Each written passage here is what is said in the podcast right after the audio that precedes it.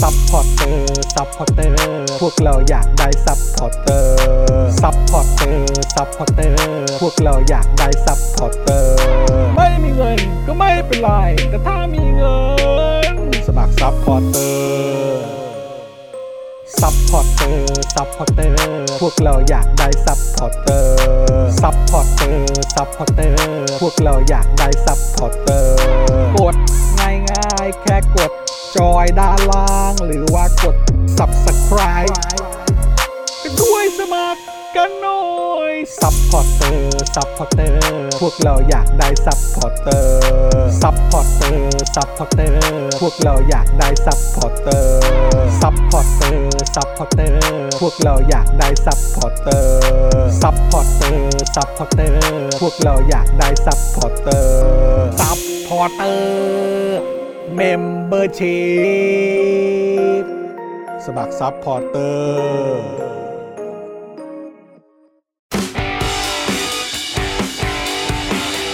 Daily t o p i c กกับจอห์นวินยู สวัสดีนะครับ คุณผู้ชมครับ ต้อนรับทุกท่านเข้าสู่ Daily Topics นะครับ ประจำวันที่ 19 นะฮะ 19 ธันวาคม 2565 นะครับ อยู่กับผม จอห์นวินยูนะครับนะฮะแล้วก็แน่นอนนะครับ วันนี้อยู่กับเดเจนอักษรด้วยมาแล้วไทนี่มาแล้วนะครับ รวมถึงคุณปาล์มก็มาแล้วด้วยนะค ส รับ วัสดี ผม ครับคุณผู้ชมครับ นะฮะแล้วก็วันนี้นะครับดูรายการไลฟ์แล้วก็ร่วมจัดรายการเรานะครับ อาจารย์แบงค์มองบนถอนในใจไปพลางๆ สวัสดีครับ ส ส วั วั ส ส ดี ดีอาจารย์แบงค์นะครับ คิดถึงเหลือเกิน นะฮะ สวัสดีคุณผู้ชมทุกท่านด้วยนะครับ ครับผม ก นะ วาง อ่ะ เรนเดียร์พร้อม กวางเรนเดียร์มาพร้อม ความสุข แล้ว วันจันทร์แล้ เอ ว อ สิบเก้าธันวาแล้วอ่ะ 19ธันวาแล้วครับ เมกเยน จะครบปีแล้วแล้วก็อยากให้ถึงวันเลือกตั้งเร็ว เหรอ นะครับนะฮะอ่ะโอเค วันนี้อาจารย์แบงค์อย่าลืมอ่าโฆษณาขึ้นมาขอ ใช่ ซาวเอฟเฟกและทุกสิ่งอย่างด้วย ใช่แล้ว นะครับ แล้วก็ต้อง ต้องเห็นใจ ขอเสียง อาจารย์แบงค์นิดหนึงต้องเห็นใจอาจารย์แบงค์นิดหนึง ไม่ เพราะเป็นไรวันนี้ ยังไม่มาสตูใหม่ มามาวันแรกมาวัน ใช่ แรก แต่ว่า หลังจาก เสียงที่เราขาดไม่ได้ตอนนี้ ครับ คือเสียงแสดงความยินดีกับอาร์เจนตินา ถูกต้องครับผม วันนี้เราฟ้าขาวกันมา ขอเสียงปรบมือให้กับอาร์เจนตินาหน่อยนะครับ โอ้โห อาจารย์แบงค์มีซาวไหม หาอยู่ อ่ะจริงใจว่าหาอยู่แป๊บนึง วันหลังต้อง โอ้โห วันหลังต้องแปะไว้ให้แล้วฮะวันหลังต้องแปะไว้ให้แล้วนะฮะ ยินดีด้วยนะครับ กลุ่มไหน ยิน นะ ดี ฮะ กับเมสซี่แล้วก็ เอออ อาร์เจนตินานะคะ แล้วก็แฟนบอลที่เชียร์ เมื่อคืนนี้ผมเอ่ออินกับบอลโลกมากจนถึงขั้นเทคโน้ตเลย ตอนดูอะเหรอ เทคโน้ตเลยตอนดู เทคทำไมวะ ยังไง เทคว่าอะไร โอ้ยบอลโลกนี่มันเหมือนกับคริสต์มาสเลยนะ เพราะว่า เอา คื ซิ อ เอาซิเล่าให้ฟัง คริ สิ สต์มาสก็คือตรงที่ว่าผมรู้สึกว่าคือหลายคนน่ะก็มองวันคริสต์มาสเป็นเหมือนแบบวันพิเศษใช่ไหมที่แบบว่า เออ looking forward to เออ ใช่ไหมที่จะต้องแบบว่าเฮ้ยแบบ spend time ในวันในในโอกาสพิเศษนี้เนี่ย เอ จ อ ริง ๆ แล้วโดยเฉพาะรอบรอบชิงไง เออ แล้วโดยเฉพาะเมื่อคืนน่ะแม่งเป็นแมตช์ที่แบบ แปดประวัติศาสตร์ แม่งมันมากอะสนุกมาก เมื่อคืน สนุกแบบสนุกแบบสนุกแบบสนุกที่สุดะ เมื่อคืนในฐานะเอ่อไม่ไม่ไม่ว่าจะเป็นคอบอลหรือไม่ใช่คอบอลก็ตาม แล้วสำสำหรับใครก็ตามที่ แล้วมันสี่ทุ่มไง มันสี่ทุ่มแล้วสำหรับใครก็ตามที่ไม่เคยติดตามชมฟุตบอลโลกมาก่อนเนี่ย เออ ก็อยากจะบอกให้ทราบไว้ว่าในฐานะหลาย ๆ ต่อหลาย ๆ คนที่ติดตามฟุตบอลมานาน แมตช์ชิงเมื่อคืน ระหว่างฝรั่งเศสกับอาร์เจนตินาเนี่ย พูดได้เต็มปากเต็มคำว่าสมบูรณ์แบบ สมบูรณ์แบบที่ เป็น สุด แมตช์ที่เพอร์เฟกสมบูรณ์แบบที่สุดเท่าที่มนุษย์สามารถดูบอลได้แล้วฮะ ใช่ แล้วผมก็มีความรู้สึกว่า โอ้โห คือมึงเขียนสคริปต์กันมาหรือเปล่า ใช่ เพราะว่าแม่งแบบโคตรลุ้นแบบทุก เขียนยังไม่ได้แบบนี้เลย ใช่ แล้วคือแบบ เขียน ถ้า ไม่ เขียนออกมาจะเขียนออกมาได้แบบนี้เหรอวะ ใช่ อะไรอย่างเงี้ย นะจ แล้ น วแบ มา บ แบบว่าใช่ไหมสองศูนย์สองเท่า ใช่ สามเท่า แล้วก็มีลูกโทษ ลูก มีอะไรแบบนี้ แล้ว ซึ่ง แล้วลูกเท่าสองคนแรกคือเอมบัปเป้กับเมสซี่ยิง ไม่ อย่างเงี้ย คื แบ อ บโอ้โห แล้วไอ้ลูกโทษตอนที่เอ่อเอ่อตีตีเสมอเป็น 3 3ป่ะ อ่ะใช่ อันนั้น ใช่ ไอ้เราก็แบบว่าเฮียมาได้ไงอะไรอย่างเงี้ย อ่า แต่คือแบบ คือรู้สึกว่ากรรมการก็ตัดสินแบบไม่ไม่ไม่มีข้อกังขานะ แต่ตอนเนี้ย ตาม ที่เขา ความ ถาม รู้สึกผมนะ ผมไม่มีข้อกังขาแต่ที่เขาถามกันเยอะสุดนะตอนเนี้ยก็คือกรรมการเนี่ยออกกำลังกายที่ยิมไหน ทำไมล่ำมาก โอ้โห ดูมาอย่างนี้เลย ไม่มีใคร แต่ก็ควรจะต้องตัวใหญ่แบบนั้นไหมจะได้ไม่มีใครมาหาเรื่อง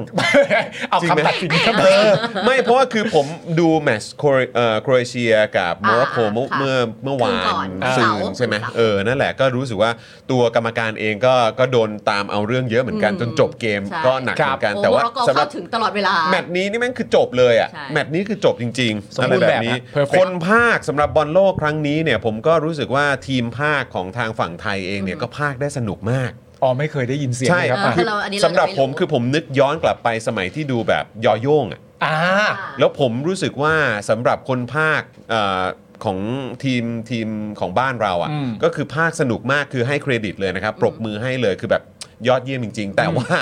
สำหรับเมื่อคืนน่ะผมต้องขออภัย เออ ก็คือไปฟังของฝั่ง ฝรั่ง เอ่อขอ ภาษาอังกฤษ เออเป็นภาษาอังกฤษ อ่า ซึ่งผมจำชื่อไม่ได้ แต่คนนี้เป็นคนที่ภาคแล้วแบบว่าภาคได้อย่างกับเชคสเปียร์ของวงการลูกหนังเลยอะ จริงหรือเปล่า อย่างนั้นเลย อ๋อเหรอฮะ คือเขาเขาขึ้นชื่อว่าแบบเวลาภาคแล้วใช้คำแต่ละคำมันสวยงาม แล้วก็มันแบบกินใจ แล้วมันลุ้น แบบมันลุ้นมาก อ่า อะไรแบบนี้นะครับ ก็ต้องยกให้เขาเลยนะครับ ชอบการเทคโนตมากเลยอะไรอี เทคโน ก ต อะไร เท อี ค ก อ๋อ โต เมื่อเมื่อวานสำหรับฝั่งไทยคือหน้าหังนะฮะ อ่า โอ้โหนี่ไว้ใจได้เลย ม่ เอ น่า อ ล่ะ นะครับ หน้าหังนี้ก็มาพร้อมคำศัพท์ว่าปันโค้ง เอออะไรฮะคือสนุกสนุก โอ้โห แล้วก็คือแบบถ้าเกิดดูแมตช์อื่นๆเนี่ยคือจริง ๆ แล้วเวลาเขาภาคเนี่ยเขาก็ภาคให้ข้อมูล ครับ สถิติแล้วก็แบบว่าย้อนไปในอดีตหรือว่าอะไรต่างๆ ได้ได้ได้เจ๋งอ่ะแล้วก็ อ่า ผูกกับเหมือนบริบทในสังคมปัจจุบันได้ค่อนข้างลงตัวด้วย ด้วย อ่า เออ อ่า อ อ่าน นะครับนะฮะแล้วก็คือแม้จะมีคนบอกว่าอาจจะเป็นแบบบอลโลกของเมสซี่อะนะแต่ผมก็ยังรู้สึกว่าเรื่องของทีมเวิร์กอ่ะ อืม มันมันแสดงออกมาได้ชัดเจนมาก ใช่ ๆ แม้ว่าแบบอาจจะสปอตไลท์ส่องไปที่เมสซี่ แต่ว่าจริงๆ และเอ็มบั แล้ ป ว เป้ และเอ็มบัปเป้แต่ว่าก็คือความเป็นเอ่อทีมเวิร์กของทั้ง อ่า สองทีมอ่ะ ใช่ มันก็ไม่ได้ทำให้ให้แบบมีนักเตะคนเดียวคนหนึ่งที่มันโดดเด่น ใช่ มากไปกว่ากัน อ่าน นะครับ คือจริงๆเนี่ยเราเวลาดูบอลหรือดูกีฬากับปาล์มอะจะคชรั อ บบ เราชอบถามว่าเนี่ยเขาเรียกว่า quality game แล้วป่ะเพราะบางทีมันดูแล้วมันไม่ได้เป็น quality game อ่า มันไม่ได้ ใช่ ดูแบบโอ้ยนี่ก็ชนะไปเลยหรือ เออ แบบเอื่อยๆทั้งคู่หรืออะไรเอเงี้ยอ แต่เมื่ เอ อ อ วานมันคือ quality game แล้วมัน คือ ดันเป็นรอบชิงด้วยเนอะ ใช่ มันเป็นรอบ แล้ว ชิง รอบ อะ ใช่ ชิงของนักเตะที่เก่งที่สุดในโลก อืม อยู่มามาสู้กัน อืม อีกอะไรเงี้ยมันมันโซ มั มัน ช สุด ทู จริ ท็อง ปกระเป๋าแล้ว มันสุ มี ด สู จริง เชื่อว่าสำหรับคนที่ทำข่าวกีฬา ครับ คงจะได้เขียนเรื่องเนี้ยหรือวิเคราะห์ไป โอ้ย อีกอีกหลายวั อี น กยาวเลยครับ นะคะเพราะว่าสถิติก็เกิดขึ้นมากมาย ใช่ใช่ ที่ ใช่ ในแมตชนี้ที่ ใช่ เมสซี่เองก็ทำเอง แล้วเอ็มบัปเป้ก็ยิงเยอะสุดในแมตช์ใช่ไหม ใช่ เอ้ยในในทัวร์นาเมนต์ใช่ไหม tournament เออ ใช่ ทัวร์นาเมนต์ใช่ไหมครับ อืมนะฮะ แต่ เนี่ย เฮ้ย ที่ผมบอกว่าเออเขาเป็นแบบเหมือนแบบคนภาคแบบอลังการอ่ะเนี่ยก็แบบ Messi has been sainted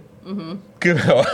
เนอะ ใช่เป็นเซ เอน อ ไปเรียบร้อย เอ็ม แล้ บั ว ปเป้แฮตทริก and he ใช่ lost อะไร อ่า แบบเนี้ยเออนี่ขนาดแฮตทริกก็ยังแบบแพ้เลยเนี่ย อ่า นะค แต่ รับ สงสารเขาไหมเด็กอายุ 23 อุ้ยยังมีอนาคตอีกไกล สงสารเนอะ ไม่ประเด็นนี้ก็น่าสนใจ เนี่ย เดี๋ยวเล่าให้ฟัง ตามมาพูดไว้วันนี้ สนุกมากเลย ใช่ ฮะ อืม อ่ะของคุณก่อนมีอะไรอีก อ๋อไม่ไม่ไม่ไม่ก็คือผมดูช็อตแบบว่าอย่างตอนที่เขาถือบอลโลกเอ้ยถือถ้วย ถือถ้วย บอลโลกก็เหมือนแบบเหมือนอุ้มลูกเลยเนาะ เออ แล้วก็อีดีมาเอ่อดิดีมาเรียเนี่ย เออ ไอ้ตอนที่โดนตีเสมอ มึงก็ร้องไห้ไม่รู้กี่รอบนี่ ร้องเลยร้องร้องเลยจังเลย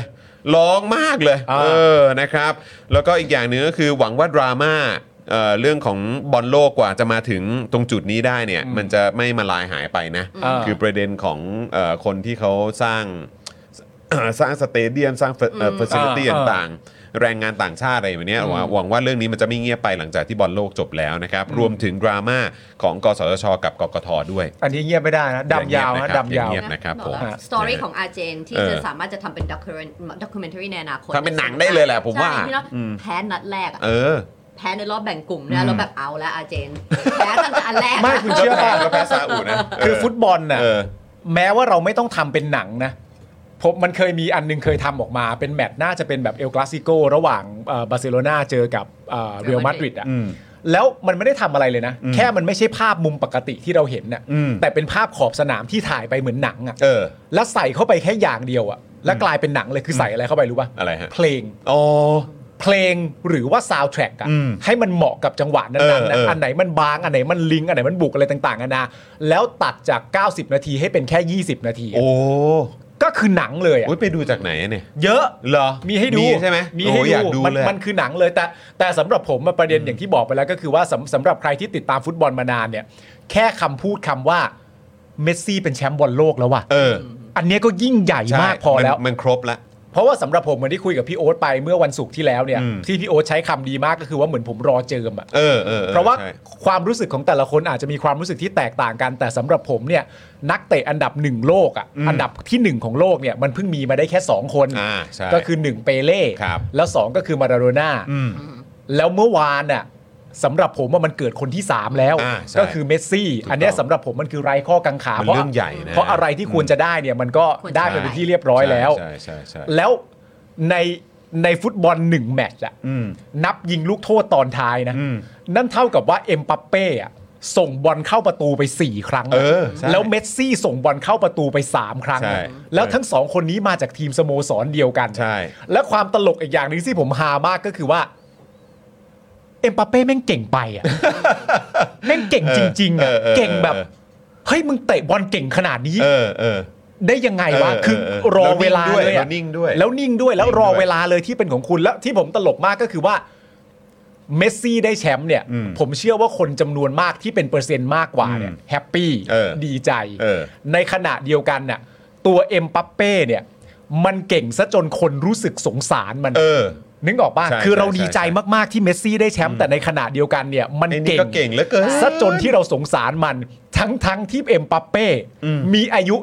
23 ขวบ เออ ยังมีเวลาอีกเยอะ นั่นแปลว่าในบอลโลกครั้งหน้า ไอ้คนคนเนี้ยที่คุณสงสารอย่างมากมายเนี่ยเขาจะอายุ 27 ขวบเท่านั้น ถูกต้องครับ และนั่นแปลอีกอย่างหนึ่งก็ มัน คื จะ อ เล่น ว่า ได้อีกกี่รอบนะ ใช่ สิบสอง และนั่นแปลว่าอีกอย่างหนึ่งก็คือว่าไอ้คนคนเนี้ยที่คุณกำลังสงสารกันอยู่มากมายอ่ะตอนมันอายุ 19 อ่ะ มันได้ มันได้ไปแล้ว มันได้ นะ แชมป์โลกไปแล้ว เพราะฉะนั้นคือจริง ๆ เราควรจะสงสารน้อยลงไหมฮะ ไม่ ไม่นะฮะ ไม่ เออเพราะว่าแมตช์แมตช์มันสุดจริงๆ ไม่ แตช์นสุดจงๆ เพราะว่าเขาเก่งขนาดนั้น เออ เขาเก่งขนาดนั้นคือ ผมเข้าใจที่ประเด็นคุณจรพูดก็คือว่ามีประเด็นเรื่องเป็นเป็นความเป็นทีมฟุตบอลเป็นทีม เออ เตะกัน 11 คนตัวสำรองอะไรต่างๆนานามากมาย แต่ว่าเวลาขายอ่ะ อืม เวลามันขาย โอ้แน่นอน ความเป็นอินดิวิชวลอ่ะ ใช่ มันขายได้ ใช่ แล้วมันมัน เออ แล้วมันสนุก เออ ระหว่างดาวรุ่ง ซึ่งไม่ควรจะเรียกว่าดาวรุ่งเลยด้วยซ้ำเพราะเขาได้ establish ทุกอย่าง ตัวเองไปแล้ว ในฐานะฟุตบอลเป็นที่เรียบร้อยแล้ว แล้วก็เมสซี่ซึ่งคนเหมือนรอจะเจิมให้อะ อืม คือสองคนเนี้ยพอมาเจอกันแล้วมันขายแบบ มันขายได้แบบเพอร์เฟก ที่ มาก เล่าให้ปาล์มฟังรู้สึกว่าจะเป็นเพจกูมันเขาทำภาพก่อนที่จะแข่งว่าแบบเป็นภาพเมสซี่อยู่บน แล้วก็เอ็มเปเป้อยู่ล่างว่าแบบว่า will แบบเอาเราว่า will he win his final game เออ final game กับอีกอันหนึ่ง back to back champ แล้วว่าใครนะว่า เออ แบบอาจจะเป็นเกมสุดท้ายในบอลโลกของเมสซี่ก็ เอ ได้ อเออ หรือแบบ back to back คือสตอรี่ไปทางไหนก็ได้ ยังไงยังไงก็เข้มข้น ยังไงก็มัน ยังไงก็มัน ไม่แล้ว ใช่ ผมสามารถจะเล่าเทียบเคียงประเด็นแบบเอ็มปัปเป้ได้นะ ในฐานะที่เขาอายุ 23 ปีอะ อืม แล้วก็พาทีมอะมาถึงรอบชิงชนะเลิศอะ อืม ด้วยการยิงประตูแบบ เป็นเป็นเพอร์เฟกต์ทัวร์นาเมนต์ของเขาอะ อืม ยิงมาเรื่อย ยิงมาเรื่อย ยิงดีเล่นดี ใครก็จับไม่ได้อะไรต่างๆนานานั้นดูดีแล้วคนก็สงสารในวัยอายุ 23 อ่ะ ผมจะเล่าเรื่องให้ฟังเล่าให้คุณผู้ชมฟังได้โอลิมปิกครั้งที่ผ่านมา มันมีกีฬาหนึ่งซึ่งปกติแล้วผมก็ไม่ได้ดูบ่อย เออ ซึ่งผมก็ดูกับคุณไทนี่ เออ มันเป็นกีฬาค้ำถ่ออ อืม ซึ่งบังเอิญผมมาเปลี่ยนช่องไปเปลี่ยนช่องมาแล้วก็เกิดการ ไม่ แข่งขัน เรารอวิ่ง เออเรารอวิ่ง เรารอวิ่ง นั่นแหละ อ๋อ แล้วเราก็ โอเค เปิดมาเจอค้ำถ่อพอดี อืม แล้วมันก็มีนักกีฬา อืม ค้ำถ่ออ ม จากประเทศสวีเดนกำลังจะแข่งขันอยู่กำลังกำลังจะเป็นคนวิ่งไปเพื่อค้ำถ่อข้ามไปอะ อืม แล้วมันเป็นอย่างนี้คุณผู้ชมฮะไอการค้ำถ่อที่ว่าเนี่ย มันก็จะมีมาผมไม่แน่ใจว่ามี 3 หรือ 5 อัเทมเนี่ยแหละเออ แล้วคนคนเนี้ย ตอนที่เขาทำอัเทมแรกอะ่ะเขาได้เท่ากับสถิติโลก อืม ตลอดการไปแล้ว เออเออเออ อาเทมที่หนึ่งนะ เออเออเออ ของเขาในโอลิมปิก โอ้ ค ครั้ รั้ง งแรก นี้ ก็ได้แล้ว ครั้งแรกเนี่ยเขาได้ทำสถิติ โลกนะ เท่ากับสติสถิติโลกที่มีมาก่อนหน้าเนี้ย อืม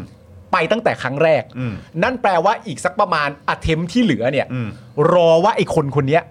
จะทำลายสถิติโลกเท่านั้น อืม เพราะทำเท่าสถิติโลกตั้งแต่อันแรกแล้ว ก็เหลืออีกสี่ครั้ง ก็เหลืออีก ใช่ 4 ครั้งที่สามารถจะทำได้ อืม สรุป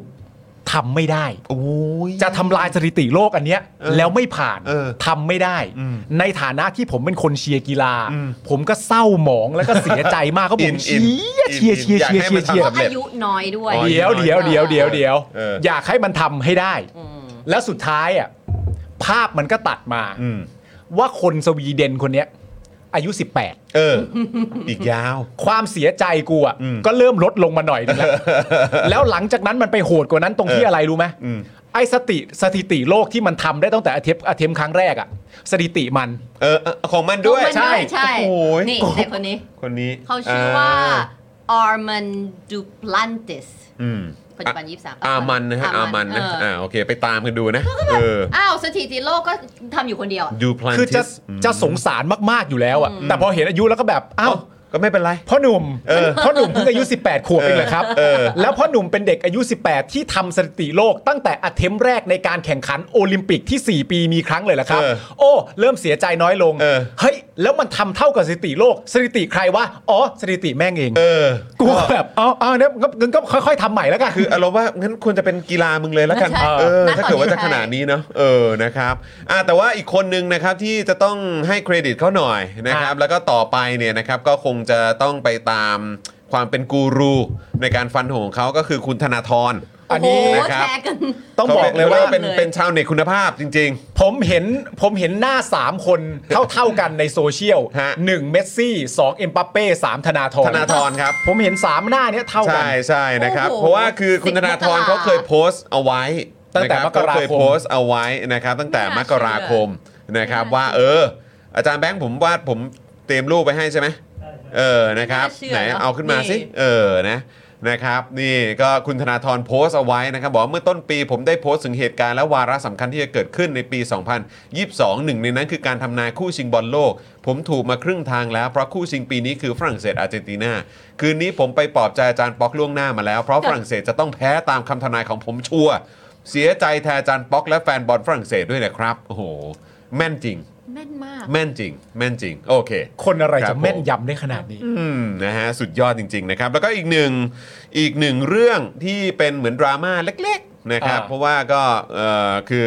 มันก็เป็นมันก็เป็นประเด็นในฝั่งยุโรปในอะไร ค่ะ พวกนี้กันก็คือเซเลนสกี้เนี่ยเขาก็ทางยูเครนเนี่ยเขาส่งคลิปไป อืม นะครับอ่ามีความหวังสักเล็กน้อยว่าเอออาจจะเปิดในช่วงของฟุตบอลโลก แต่มันก็ยากมากละครับ เราก็รู้อยู่แล้วฟีฟ่าเป็นอย่างไรนะครับ แต่ว่าก็นั่นแหละท้ายที่สุดแล้ว แต่คนก็ดูเยอะอยู่ดีนะครับกับสิ่งที่เขาพูดแล้วก็นำเสนอเนื่องในโอกาสฟุตบอลโลกด้วยนะครับใครสนใจก็สามารถไปดูได้ เพราะว่าเขาก็พูดถึงประเด็นว่า เออ จะมาสู้กันจะมาแข่งขันการจะเอาชนะกันอ่ะก็มาแข่งขันกันบน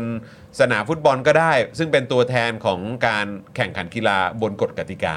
อะไรแบบนี้นะครับนะก็พูดถึงเอ่อรัสเซียกับยูเครนนั่นแหละ ฮะ ครับ ผมนะฮะ อ่ะ โอเค นะคุณผู้ชมนะครับ เดี๋ยวเอ่อเรื่องราวของฟุตบอลโลก เดี๋ยวถ้ามีเวลาเดี๋ยวเราคงได้เมาส์กันอีก ใช่ฮะ นะครับ แต่ว่าตอนนี้นะครับ เดี๋ยวเรามาขอบคุณผู้สนับสนุนใจดีของเรากันก่อนดีกว่า วันนี้เนี่ยนะครับ เดี๋ยวตอนประมาณทุ่มหนึ่ง ครับ เราจะมีการโฟนอินกันด้วย ฮะ กับแขกสุดพิเศษของเราที่จะมาพูดคุยกันกับอีกหนึ่งเรื่องราวที่เกิดขึ้น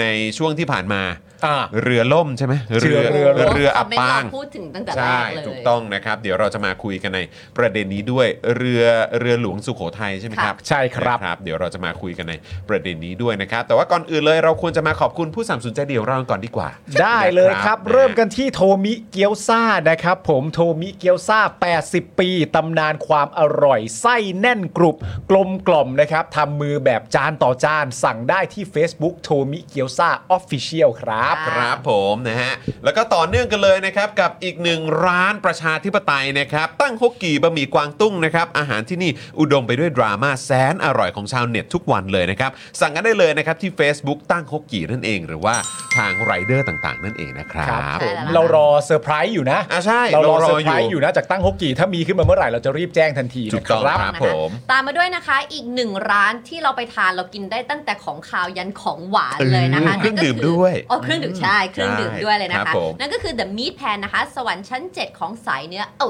yes ครับ อืม นะคะมีโปรมาให้ด้วยนะคะ นั่นก็คือช่วงเวลา5โมงเย็นถึง 1 ทุ่มนะคะ ถ้าสั่งเบอร์เกอร์นะคะ แถมฟรีไปเลยนะคะ เครื่องดื่ม 1 แก้ว ส่วนโค้ดอตอหอของเรานะคะ ก็ยังสามารถใช้ลดค่าอาหารได้ 10%ได้เหมือนเดิม แล้วก็เพิ่มเติมนะคะ ถ้าเกิดยอดสั่งอาหารของเราครบ 1,000 บาทนะคะ รับฟรีไปเลยแพนนาคอตต้าสุดอร่อย ครับ นะคะ หรือเออเข้าไปดูที่ Face เอ่อเอ่อ Facebook เลยนะคะ The Meat Pair เลยนะคะ อยู่สุขุมวิท 39 ปิดทุกวันจันทร์นะคะ ค ถูก รั ต้ บ องครับผมอย่าลืมแวะเวียนกันไปนะ ได้เลยนะครับ ม ต่อกัน ครับผม ที่น้ำว้าพาวเดอร์ครับผมผมกล้วยน้ำว้าดิบออร์แกนิกตาน้ำว้าครับ บรรเทาอาการกรดไหลย้อนอย่างได้ผล พร้อมเสริมพรีไบโอติกให้จุลินทรีย์ที่ดีในลำไส้เพื่อภูมิคุ้มกันร่างกายที่ดีครับ สั่งได้ที่ Facebook น้ำว้าพาวเดอร์ครับ ค่ะ ครับผมนะฮะรวมถึง XP Pen ครับเมาส์ปากการะดับโปร เขียนลื่นคมชัดทุกเส้น เก็บครบทุกรายละเอียดในราคาเริ่มต้นไม่ถึงพันนะครับ ดูข้อมูลเพิ่มเติมได้เลยที่เพจ XP Pen Thailand นะครับ นอกจากจะเข้าไปดูโปรโมชั่น ดูสินค้าผลิตภัณฑ์ใหม่ๆ แล้วเนี่ยนะครับ ก็เข้าไปดูในเรื่องของเอ่อเรื่องราวที่น่าสนใจในวงการอาร์ตได้ด้วยเหมือนกันนะครับ ครับ ถูกต้องแล้วนะคะ ครับ อีกไม่กี่วันจะสิ้นปีแล้ว ถ้าเราต้องการที่จะได้หน้าใหม่ เขาเรียกว่าเกิดใหม่แล้วเกิดใหม่ เกิดใหม่ นะคะเป็นคนใหม่ในปีหน้า เขาเรียกว่าอัปเดต อัปเดต อ อัปเด อ ต อัปเดต เป็นเวอร์ชันใหม่ อัปดต เช่น แพทช ไทนี่ เออ 2.0 อะไรอย่างนี้ เกิดเกิดใหม่รับต้นปี ออ เกิดใหม่แล้วต้นปีเออ 2.0พอเปิดจากเอ่อ ครับ หยุดปีใหม่ปุ๊บ เออ เป็นคนใหม่ไปที่ทำงาน เออ โอ้โหต้องไปที่นี่เลยนะคะ คือ จินตลักษณ์คลินิก ใช่ครับ คือถ้าเกิดคุณพังมาเนี่ย ใช่ เดี๋ยวเขาซ่อมให้ เขาซ่อมให้แน่นอนอาจจะไปเที่ยว อ มาหรือว่าแบบว่าเขาดาวน์ปีใหม่อู้หูชนหน่อย ขอนิดนึงได้ไหม เอออะไรอย่างนี้นะคะ เออครับ ดังนั้นนะคะ จมูกพังเบี้ยวทะลุระเบิดมาจากไหนแล้วนะคะ ก็ให้คุณหมอเชษฐ์แก้ให้ได้หมดทุกรูปแบบเลยนะคะ เขาคือคนที่โรงพยาบาลทั่วไทยโยนงานยากมาให้แก้เสมอค่ะ รู้กันเฉพาะวงในเลยนะคะ แล้วก็ Daily Topic ด้วยนะ ่า คะ ใช่ครับ ครับ นะคะเทพจริงเรื่องงานซ่อมจมูกพังนะคะ ต้องให้หมอเชษจินตลักษณ์คลินิกนะคะ สามารถสอบถามได้ที่ Facebook ของจินอ่ะจินตลักษณ์คลินิกนะคะ ไม่ใช่เลยครับผมนะฮะขอบคุณหมอเชษฐ์ด้วยครับ ครับผมต่อกันที่ Protect Screen ครับผมสร้างพื้นที่บ้านคุณให้ปลอดฝุ่น PM 2.5 ด้วย Protect Screen ครับมุ้งลวดยุคใหม่กันได้ทั้งยุงและฝุ่น PM 2.5 เจ้าแรกและเจ้าเดียวในประเทศไทยครับ ผลิตจากเยื่อนาโนไฟเบอร์คุณภาพสูงนะครับทำให้ตลอดการใช้งานไม่เกิดสนิมที่สำคัญครับ เพียงแจ้งโค้ด SPD 10ครับ รับส่วนลดไปเลย 10%ครับ สอบถามข้อมูลเพิ่มเติมได้ที่ Facebook Protect Screen หรือว่า Line ID at @ps 2 2 8 8หรือโทรไปสอบถามรายละเอียดกันได้นะครับ ที่ 02028 2288 ครับ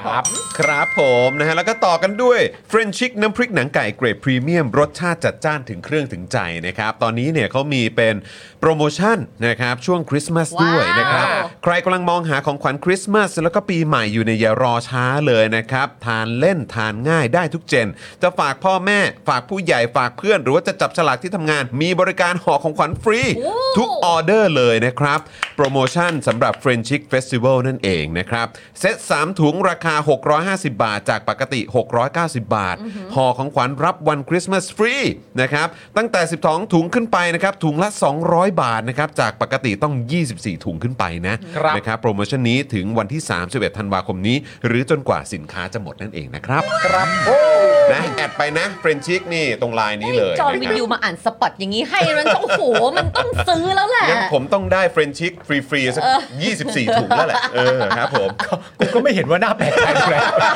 มันก็ได้ก็ได้ไงก็ได้ก็ได้ไง อยากกินอีก อยาก อ กิน ยาก ชอบ กิน กิน อีก ชอบกิน ดังนั้นเลยนะคะ โปรนี้นะคะก็ต้องรีบจัดไปเลย ใช่ นะคะ รีบเอ่อรีบสั่งจะได้ไม่ต้องรอ อย่างที่บอกเราก็เป็นคนบ้ามาร์เก็ตติ้งนะการที่มีห่อฟรีให้เนี่ยเป็นชีวิตดี มัน จ เวิ ริ ร์ ง ก ๆนะ ใช่ เพราะ แล้วก็ ว่าการที่เราไม่ต้องห่อเอง หยิบให้เลย ไปได้เลย ใช่ นะคะ เอาไปให้ผู้หลักผู้ใหญ่เอาไปจับฉลากก็ ใช่ ได้ ครับ นะคะ ครับ อีกหนึ่งคนที่เราต้องพูดถึงนั่นก็คือพี่สาวของเรา โอ้ ซึ่งรู้สึกว่าจะอยู่เมืองไทยแล้ว ครั เขาะ บ อยู่ใน มาแล้วครับมาแล้ว Instagram ครับ ใช่ ผม ครับ นะคะนั่นก็คือเพจคุณนายประดิษฐ์นะคะ เพจมันมันสไตล์แม่บ้านญี่ปุ่นตัวจริง ไปติดตามไว้เลยนะคะ ที่สำคัญคริสต์มาสนี้นะคะ คุณนายประดิษฐ์เขาจะมีแฟนมีตที่ไทยแล้วนะคะทุกคน จุใจ 2 วันเลยนะคะ วันที่ 1 ก็คือคริสต์มาสเลยนะคะ 25 ธันวาคมกับแฟนมีตติ้งที่โรงแรมฟูรามา Exclusive นะคะ ที่อโศกเวลาบ่าย3โมงถึง 1 ทุ่มนะคะ แล้วก็วันที่ 26 ธันวาคมนะคะ พบกับทอล์กโชว์มันๆ ที่ Advance Cafe เวลา 4 โมงเย็นถึงเอ่อ4โมงเย็นถึง 6 โมงเย็นเลยนะคะ มันไม่มีค่าใช้ใจ่ายใด ๆ เลยคุณผู้ชมค่ะ ฟรีทั้งงานเลยนะ ถูกต้ คะ อง ใครอยากจะไปเมาส์มอยกับคุณนายประดิบนะคะ ห้ามพลาดเลยคริสต์มาส at Boxing Day นะคะ ถูกต้อง ครับ ครับ ผ ผม มสองวันซ้อนเป็นของขวัญส่งตรงมาจากญี่ปุ่นเลยนะครั ใช่ บ ใช่ครับ อืม วันนี้คุณนายประดิษฐ์ก็เพิ่งเอ่อ แท็ก แท็กมาหาผม อ่ะ ใช่ ค นะค รั รับ บผมก็เป็นประเด็นว่าเอ่อคนในครอบครัว เออ ที่รักยิ่งแล้วก็น่ารักของคุณนายประดิษฐ์เนี่ย ครับ กำลังดูท็อปนิวส์อยู่ อ่า นะครับผมนายประดิษ ส ฐ์ก็ กิมอยู่หรือเปล่า สกิม เช็คดูเฉยๆเออว่า เปิด อะไรยังไง ผ่านๆ เขาว่ายังไง เขาพูดอะไรกันอยู่ เออะไรอย่างนี้ ใช่ อยากรู้ไงเออ แต่ว่าถ้าใครเปิดผ่านๆผมไม่รับเข้าพวกนะ ดูก็ต้อง จ ดู ริงจัง ดูก็ต้อง จริ ดู จัง ดูต้องดูให้ได้ จริจัง ดูดูต้องดูให้ได้เป็นหวัด เออค ค รั รั บบ ผ ผม ม ต่อกันที่ normal steak คุณผู้ชมครับ ครับ normal steak สเต็กธรรมดาของคนไม่ธรรมดา จ้า ครับ ครับผม มาพร้อม 2 เมนูเด็ดที่ must try ครับสเต็กเป็ดเนื้อนุ่ม หอมกลุ่นละลายในปาก และสเต็กไก่หมาล่าเผ็ดร้อนครับ หอมเครื่องเทศ พร้อมเสิร์ฟแล้วทั้ง 3 สาขาคุณผู้ชมฮะได้แก่สาขาอนุสาวรีย์ครับ สาขาบางกะปิ และก็สาขาห้วยขวางครับ ครับ หรือติดต่อนะครับ ดูรายละเอียดเพิ่มเติมได้ที่ Facebook normal steak นั่นเองครับโโห ถูกต้องครับผม โอ้ยอยากกิน ต้องลองฮะ อิ่ม ต้อง อ ลอ ร่ ง อย ฮะ มากเลยนะครับ อืม วันก่อนน่ะที่พ่อหมอสั่งมาแล้วผมก็ได้อานิสงส์ไปอ่ะ ฮะ คือเก็บเก็บไว้ทานอีกวันด้วยนะ อ่า แล้วคือพอเอาออกมาอุ่นปุ๊บนี่ก็คือแบบร เป๊ะ สชาติเหมือนทานที่ร้านเลยอะเขาเขาห่อเขาแพ็กเกจ เขา มา แพ็ก ดี เกจ ไง มาดีแล้วคือมันไม่ต้อง ใช่ มาห่อเองไงเขาห่อฟอยล์มา ห่ ให้ อมา แล้ว ให้ ไง เลย เราก็จะเข้าเตาติ้งก็ได้หม้อทอดก็ได้ ใช่ จบเลย อ่ะแบบสะดวกมากเลยครับ เพราะฉะนั้น โอ้ยอยากกินเลยเดี๋ยว คือ อาจจะ สมแล้วที่เขาเป็นเขาเรียกว่าสเต็กกลับบ้านที่ดีที่สุดจริงๆ ใช่ ค แล้ รั วนะ ผ คะ ม ดังนั้นเนี่ยแบบที่บอกนะช่วงนี้สิ้นปีนะของกินของเราก็มีเต็มไปห ค ม รับ ดเลย ผม วันก่อนก็อดกินโทมิเกียวซาเพราะมีคนลืมเอากลับบ้าน หรือมีคนลืมให้ อันไหน คิดว่าประเด็นคนลืมเอากลับบ้านน่าจะหนักกว่านะจริงๆนะเออนะนะนะ ฉันรอกินถึงก็แบบ เอ อุ๊ อย เนอะ เราจะ เอ มี อ โทเอ่อจอนได้โท เพราะ มิ ฉัน เกียว น่ะ ซา ซื้อ คน มาแล้วแล้วฉันก็บอกตั้งแต่ในรายการแล้วบอกว่าเนี่ยมีอยู่ในบ้า ก็นี่ไงถึ น งหลอกกินไง ใช่ใช่เออ เออเหมือนกูไม่ได้นั่งตรงนี้นะเออเหมือนคิดจะคุยก็คุยกันขึ้นมา กูกูพอพอกูมีแนวร่วมปุ๊บกูต้องรีบกูต้องรีบรักษาไว้ นี่ถ้าจะคุยถ้าจะคุยกันมากกว่านี้กูกดดูท็อปนิวแล้วนะ เดี๋ยวก่อนถ้าอย่างนั้นเออต้องตามเออทางคุณนายประดิษฐ์มาด้วย ต้องตามต้องตาม ใต้องช่ตาม ไงณ นะครับ เอกบอกว่าเพิ่งไปกินทั้ง normal steak กับ oasis coffee มา โอ้ยอดเยี่ยมเล ขาอติดกันไง ยนะครับ ยอด ต้องต้องแวะเวียนกันไปนะครับ ครับ นะอ่ะยังไงก็คุณผู้ชมท่านไหนอยากจะมาสนับสนุนพวกเราผ่านทางการซื้อโฆษณาเนี่ยนะครับราคานี่เป็นกันเองมากเลย 999 บาทเท่านั้นเอง วันละนะครับ ถ้าเกิดว่าอยากจะซื้อแบบทั้งสัปดาห์ ซื้อแบบรายเดือนก็มีส่วนลดให้นะครับส่วนคุณผู้ชมท่านไหนที่อยากจะสนับสนุนเราทิ้งท้ายในช่วงปีนี้นะครับเขาเรียกว่าในช่วงปลาย ขอปงลาย ขวั ปี ญ ทั้ง ทีเป็นของขวั ญสิ้นปีให้กับพวกเราก็นี่เลย เติมพลังให้กับพวกเราผ่านทางบัญชีกสิกรไทยได้เลยนะครับ 0698975539 นั่นเองนะครั ได้ บครัเลยบผม อ่านะครับอ่ะเดี๋ยวเราเอ่อดูคอมเมนต์กันนิดนึงไหม ได้ได้ได้ได้ นะครับ คุณพงพักสวัสดีครับนะฮะคุณวินนี่นะครับ คุณเบียร์คุณธนาโนน คุณพลอยรุ้ง คุณเจมส์ เจมส์ คุณเคนโกะคุณเอก คุณ I love King Kong นะครับประธานปปงลาออกหลังเจอเฮียชูวิทย์ออกมาแฉครับ เอา ผม แล้ว เอารับ ทีละคนสองคน ยาวๆกันไปครับผม เดี๋ยวนี้เห็นหน้าคุณชูวิทย์ในข่าวทุกวัน ครับผม ทุกวัน นะฮะวันก่อนก็เห็นไปนั่งกินข้าวกับทางผู้หลักผู้ใหญ่ในวงการ ใช่ใช่ใช่ ตำรวจแล้วนี่เออ ใช่ นะกินข้าวแบบดูดูกันเองมากนะ เออ เป็นจานแบบเหมือนอาหารตามสั่งนะ ใช่ แบบโอ้รับ เขาคงจะ ผ ปรึกษากันนั่นแห ม ละ ติดดินครับ คุย ผ กัน ม คุณดักแนะถามว่าตัวอย่างหนังโนแลนออปเปนไฮเมอร์ดูยัง อ๋อ ยังไม่ได้ดูเลย แต่ปาล์มดูแล้ว ผมดูแล้ว ครับผม ดูแล้ว ก็ เธอ ก็ตามสไต อัปเปอร์ทอยยั ล์ ง ของยังเลยยังไม่ได้ไปยังไม่ว่างดูเออสนุกไหม ไม่รู้นี่ อ้าวเหรออ้าว นี่ คุณยังไม่ได้ไปดู ไม่ไหวสาม อ๋ออ๋อสามชั่วโมงครับผม ชั่วโมงกลับมาตีสามไม่ไหวอะ ไม่บอกหรอก เออนี่ ว่าอะไร ว่าดู iMac เหรอ เออ ว่าดู iMac โอ้โหสุดยอด แต่ปาล์มเขาได้ประสบการณ์ใหม่ในการไปดูนะ อ่า เพราะว่านี่คือปาล์มบอกว่าเหมือนไปดูเหมือน pre covid คือมันไม่มีไม่เว้นระยะแล้ว เออ แล้วเป็นหนังที่มันหนังหนังใหญ่อะ เออ คน เออ คน คน เต็ม แน่นเลยเหรอ คนแน่นเลย คน โอ้ เต็ ข ม นาด โรง ดึกๆแน่น ก็ เลย ก็เต็มโรงเห ร ร อบ อ สุดท้าย เต็มโรง ห้าทุ่มนะ ว้าว เต็มโรง โอ้โห เออ วันนั้นนี่คุณก็ซัดกาแฟผมไปมันไม่ช่วยใช่ไหม ช่วย ช่วยใช่ไหม อั อั นนี้ช่วย ช่วยได้ช่วยได้ ช่วยได้ โอเค แต่วันนั้นบรรยากาศน่ารักมากเลยนะ ฮะ ก็กินกาแฟเสร็จเรียบร้อยปุ๊บคุณก็เอาลูกเข้านอนนั่น เออ นี่ผมก็เปิดอวตารภาคหนึ่งดูอยู่ข้างล่าง เออ สักพักหนึ่งแล้วมัน มีจังหวะหนึ่งเล่าให้คุณผู้ชมฟัง เออ ไทนี่ก็ไม่อยู่ เออ คุณก็จำไม่ได้ว่าเราทำ เออ มันเป็นจังหวะที่แบบว่าเหมือนตัวนางเอกอะ อืม กำลังพูดอะไรสักอย่างหนึ่งกับ ใน ตั อ ว วตารหนึ่งนะ ในอวตารหนึ่งใน ที่ อ เ วตารหนึ่งไม่ได้สปอยฮะ เออ ในอวตารหนึ่งซึ่งผมกับคุณจรอ่ะไม่ได้สนใจนะว่าเรากำลังดูอยู่ร่วมกันหรือเปล่า เออเออเออ แล้วตัวนางเอกก็พูดอะไรสักอย่างหนึ่งที่มันเป็นประโยคค่อนข้างจะแบบว่าเหมือนแบบเออเหมือนเหมือนเป็นแบบเหมือนแบบจีบจีบผู้ชายหน่อยอ่ะ อ่า เป็นประโยคจีบผู้ชายอ่ะ ครับผม แล้วไอ้เพื่อนสองคนนี้ อืม โดยที่ไม่ได้นัดหมายกันและตาก็ไม่ได้มองกันด้วยนะ เออ ก็พูดกันมาพร้อมกันว่า อ๋อช็อตช็อตตอนที่เอ่อพระเอกได้ได้แบบเหมือนตอนเอ่อได้ได้รับการยอมรับเข้าเข้าเผ่าแล้วไง อ๋อ จีบกันใต้ต้นไม้ เออแล้วก็เหมือนแบบนางก็แบบอ่ะถึงเวลาแล้วนะ ที่แบบว่าเธอก็ต้องหาคู่แล้วนะ เออพอพูดพอพูดประโยคนี้ขึ้นมา แ ไอ้ผู้ชายสองคนนี้นั่งดูอยู่ก็แบบนั่น บบนั่นนะแล้วแบบพอบอก ก็ไปคนนี้สี่คนนี้เนี่ยเขาแบบว่าเขาเต้นรำเก่งมากแล้ว เออ แล้วอันนั้นแน่แล้วแบบหรือคนนี้ไหมคนนี้เขาล่าสัตว์เก่งมากเลยนะ อันน่ะจะล่าใคร ไอตัวผู้ชายก็บอกว่าเออจริง ๆ ไม่ต้องให้คำแนะนำก็ได้ เออ เพราะว่าตัวผู้ชายเองที่เขาจะเลือกก็อาจจะมีในใจอยู่แล้วก็ได้ เอ้ย คือผู้ชายสอง ค ค รั น บ นั่งดูแล้วก็แอะกันนะ ครั คะ บผมแล้วก็สักพักเออเราเป็นอันหนึ่งอันเดียวกันเลย แล้วก็ครับ ครับผม จังหวะนั้นนะเพลงที่ขึ้นมาคือเพลงพี่พีเคเลยนะ ฮะ อะไร รักกันให้ดีนะ แล้วโอ้โหใต้ต้นไม้ด้วยเอ เอ อ อ ครับผม ดีฮะดีฮะ น ดี ก็ดีครับดีครับนะฮะอ่ะคุณผู้ชม มา นะครับ เดี๋ยวเราจะเริ่มต้นกันที่ข่าวแรกกันก่อนดีกว่านะครับ ซึ่ง ค่ะ เกี่ยวข้องกับข่าวที่เราเคยนำเสนอให้คุณผู้ชมได้ฟังกันไป ครับ เอ่อมาสักพักหนึ่งแล้วนะครับ ก็เกี่ยวข้องกับเรื่องของปตท อ่า นะครับ เกี่ยวข้องกับเมียนมา ครับ เกี่ยวข้องกับการทำรัฐประหารในเมียนมา ค่ะ เกี่ยวข้องกับการที่ประชาชนนะฮะเอ่อในเมียนมาเนี่ยถูกเข็นฆ่าโดยรัฐบาลทหารนั่นเองนะครับ ครับ ก็คราวนี้มันก็ส่งผลจริงๆ ใช่ นะครับบ้านเรานี่ดูเฉยๆ ดูผู้นำในบ้านเราก็ดูเหมือนแบบ เอ้ย เราเป็นพี่น้องกัน เฮ้ยเขาบินเข้ามายูเทิร์นก็ต้องเข้าใจเขาอะไรต่างๆ เหล่านี้ เอ้ย แสดงตัวแสดงเอ่อแสดงออกในเวทีโลกเนี่ยก็แสดงตัวได้แบบกักมาก ใช่ นะครับนะฮะก็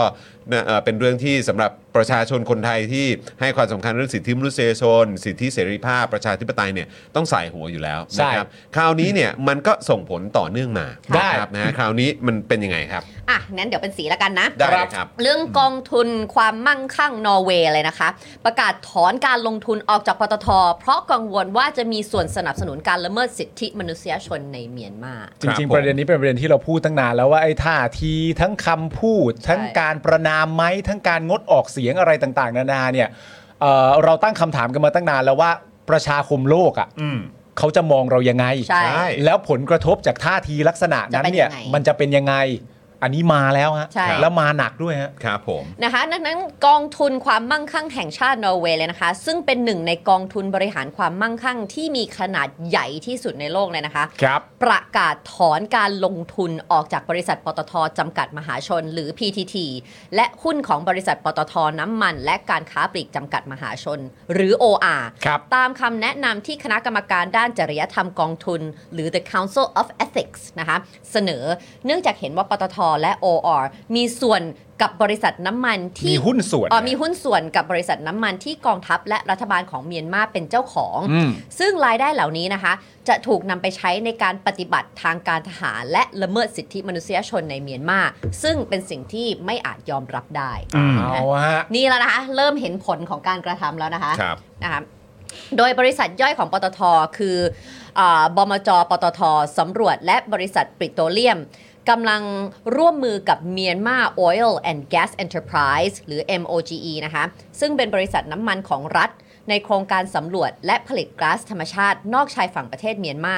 เอ่อมีทั้งหมด 3 แหล่งนะคะ ครับ ขณะที่ OR นะคะ ได้ร่วม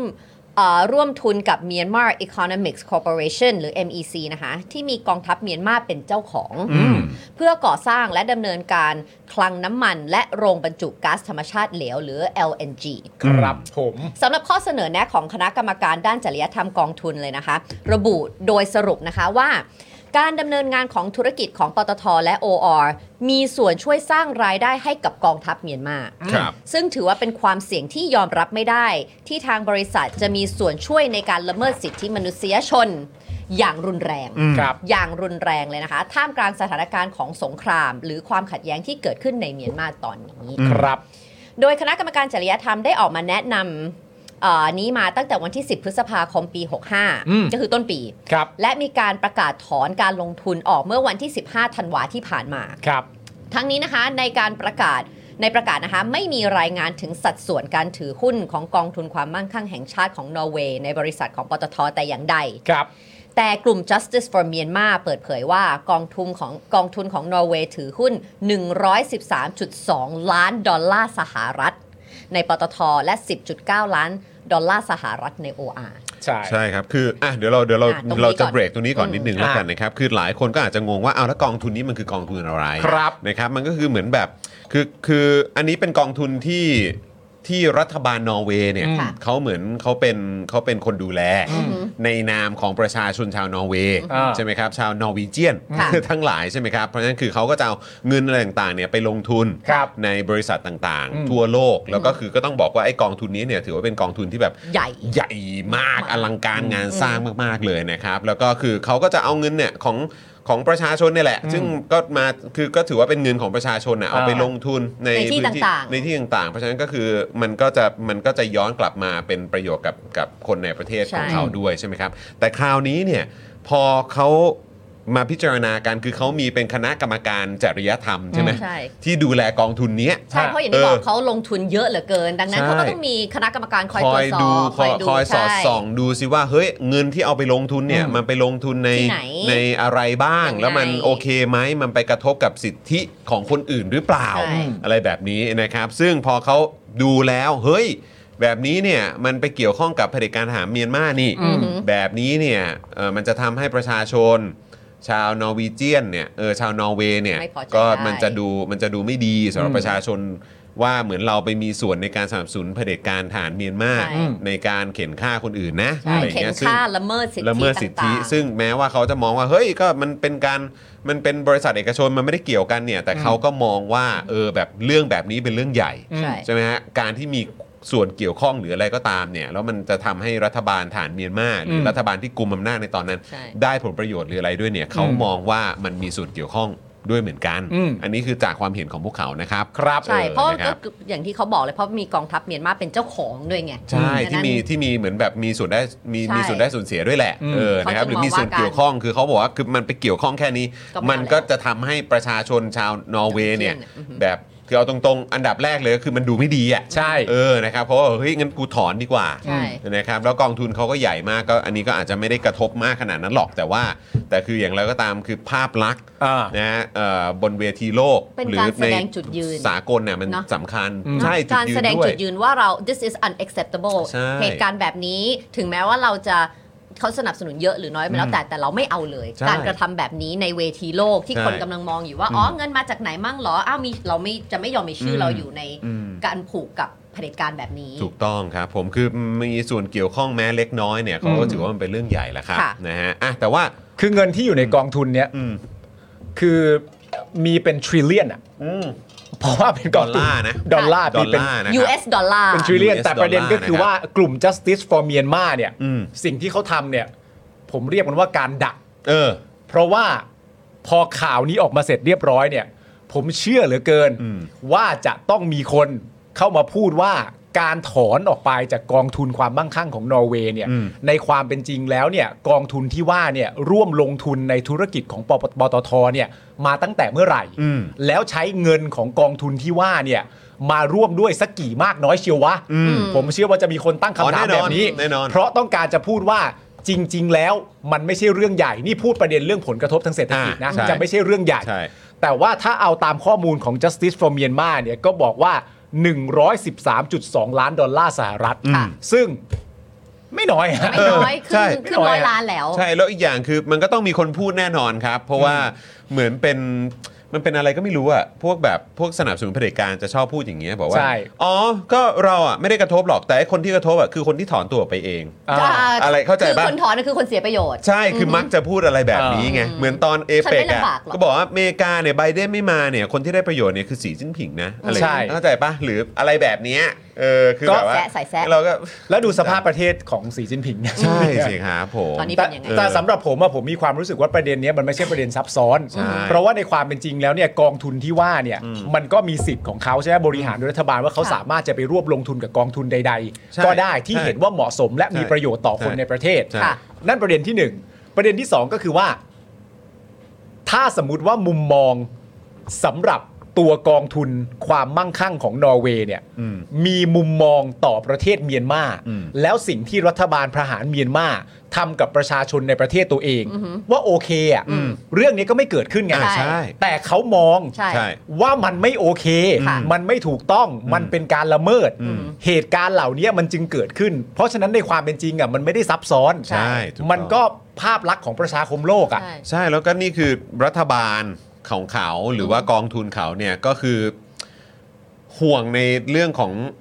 ชื่อเสียง ถู อ่ะ กต้อง เออ แล้วก็ภาพลักษณ์อ่ะ อืม ในเวทีโลกอ่ะ ถูกต้อง เออ เพราะมัน ของ มันโยงง่ายมากว่าแบบอ๋อ ใช่ อยู่สนับสนับสนุนเผด็จการเหรอ เ อะไรอย่างเงี้คืยแค่นี้มันก็ดูแย่แล้วไง ใช่ใช่แต่ไม สำหรับกูนะกูมีความรู้สึกว่าแม่งหน้าบาง เออ หน้าบางเกิน หน้าบาง หน้าบางเกิน แต่ชอบ เครั ชอบ ผม ชื่อเรียกเขามากเลยว่า the council of ethics เหมือน อืม เป็นสภามัน สภา ไม่ใช่แค่คณะกรรมการนะเป็นส สภา ภา จ จ ริ ริ ย ย ธ ธ ร ร ร ร ม มเขาคงเพราะอย่างที่อ่ ก็มันเรื่อง จำได้ไ ใหญ่ไง ว่าเขาคงมีเหมือน many pots อะเนื้อะ เออ มามีที่เงินที่ไปอยู่หลายที่แล้วเขา อื ก็ ม ต้องมีสภาที่จะต้อง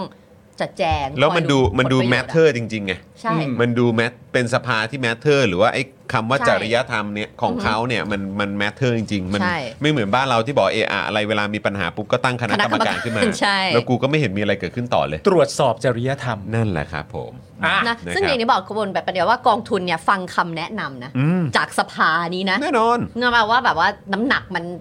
มันสูงอะ ใช่แล้วก็อีกอย่าง นะ ก็คือมันก็ประเทศประชาธิปไตยอะครับ อ่า เออมันก็ต้องฟังมันก็ต้องตรวจสอบทุกอย่างมันก็ต้องโปร่งใสนะค อ๋อ รับ แต่ถามว่าใช้เวลาไหมก็ใช้เวลานะครับ อ๋อแน่นอน มันก็มีความถี่ถ้วนเพราะ อ๋ ใน อมันคก็วามเป็นจริง ต้ ก็ องตรวจสอบ เตือนกันมาตั้งแต่วันที่ ก็ 10 เอา พฤ ชั ษ วร์ ภาคม ก็เอาชัวร์ ก็ต้องตรวจสอบกันคนะคะ รับผม อ่ะแต่มาดูฝั่งไทย ครับ นะคะในขณะที่วันนี้นะคะอัธพลเลิกพิบูลประธานเจ้าหน้าที่บริหารและกรรมการผู้จัดการใหญ่บริษัทปตทจำกัด ให้สัมภาษณ์เรื่องนี้ โดยยืนยันว่า การที่บริษัทไปลงทุนและซื้อแก๊สจากแหล่งเมียนมานั้น ไม่ใช่เป็นการละเมิดสิทธิมนุษยชนแต่อย่างใด อืม แต่เป็นการช่วยประชาชนเมียนมามากกว่า อัธพลยังบอกนะคะว่าภาคธุรกิจกับภาคการเมืองควรจะแยกออกจากกัน อืม เฮ้ย ว้าว เฮ้ย ธุรกิจกับการเมืองควรจะแยกออกจากกัน เฮ้ย บางทับอกเหรอ ไม่ เราก็แค่แปลก เฮ้ ใจ ย เนอะเพราะว่าก็คือมันก็เป็นสิ่งที่เราพูดกันมาเสมอ แล้วก็นึกว่าทุก ๆ คนน่ะที่มีสติสัมปชัญญะกันทุกคนเนี่ยก็น่าจะรู้อยู่แล้วว่าการเมืองอ่ะมันเกี่ยวข้องกับทุกอย่าง อือฮึ เนอะ อือฮึ มัน แต่ น่า ว่า แปลกใจเนอะ เรา เอ ควร อ จะต้องแยกไงคะจอน เออผมมาแปลกใจมาก อืม นะครับ ท่านประธานเจ้าหน้าที่บริหารและกรรมการผู้จัดการใหญ่ของปตทเนี่ยเออผมก็ตกใจว่าทำไมท่านถึงบอกว่ามันต้องแยก แย อก อกจาก ออกจาก กัน กัน คือมันมันแยกออกจากกันไม่ได้นะครับท่านคือการเมืองมันเป็นเรื่อง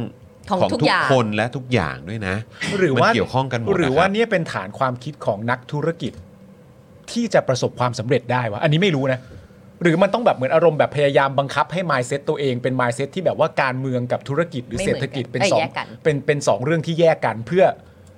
เพื่อจะทำให้ตัวเองประสบความสำเร็จได้อันนี้ไม่รู้ ไม่รู้ไม่เก็ตเหมือนกัน แล้ว แต่ มัน ว่า อยู่มันอยู่ที่ว่าเป็นลักษณะแนวคิดจาก the one percent หรอ คนในประเทศที่ถูกปกครองในลักษณะแบบไหนด้วยหรือเปล่า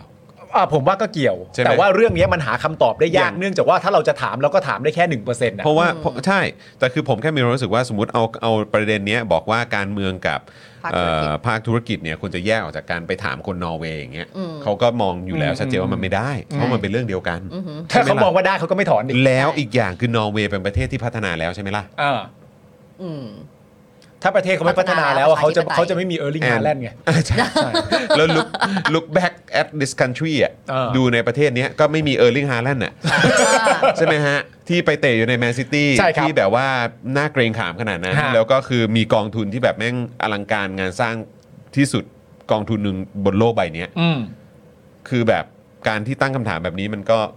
หรือว่าการที่ตั้งข้อสังเกตแบบนี้ว่าการเมืองกับภาคธุรกิจควรแยกออกจากกันอ่ะผมก็ผมว่ามันก็สะท้อนให้เห็นถึงลักษณะความเป็นประเทศและความคิด อืมอืมม ของประเทศนั้นๆแล้วแหละ อืม อืมะ เนี่ยคุณ รับ สารไทยพิมพ์เข้ามาดีมากเลยคุณสารไทยบอกว่าน่าจะฝากไปถึงกองทุนของนอร์เวย์อะ ครับ บอกว่าถ้าสมมติว่าจะแบบว่ารับเรื่องแค่นี้ไม่ได้ก็อย่ามาเอาเลยกำไรอ่ะเห็นไหมเนี่ยคุณสารไทยเก่ง ครับผม อันนี้เนี่ยชอบอันนี้ชอบ คุณกรณ์วิวบอกว่าไปเป็น CEO SME ก่อน ไม่ใช่มานั่งบอร์ดปตทแล้วพูด โอ้โหครับผม ไม่แน่ว่าอาจจะมีประสบการณ์ก็ได้ครับเ มันก็ต้องเติบโตมา คือ นะฮะ ต้องขออภัยพอดีผมยังไม่ได้ไปดูประวัติของท่านนะฮะ ฮะ เออแต่ว่าผมก็แค่แปลกใจเฉยว่าวิมาอยู่ในในองค์กรระดับโลก ต้องใช้คำว่าระดับโลกอย่างปตทแบบนี้เนี่ย ค่ะ มันการที่พูดในลักษณะว่าเอ่อการเมือง กั กับบ ธุรกิจ ธุรกิจเนี่ยมันต้องแยกออกจากกันเนี่ยผมก็รู้สึกว่าเออมันคือเอาเป็นภาษาแบบที่มันน่ารักหน่อยก็คือมันดูไร้เดียงสาไปนิดนึง อือฮึ เออ นะครับ ก็เลยแบบว่า เออ การที่ ดูโลกสวย การที่ท่านหยิบยก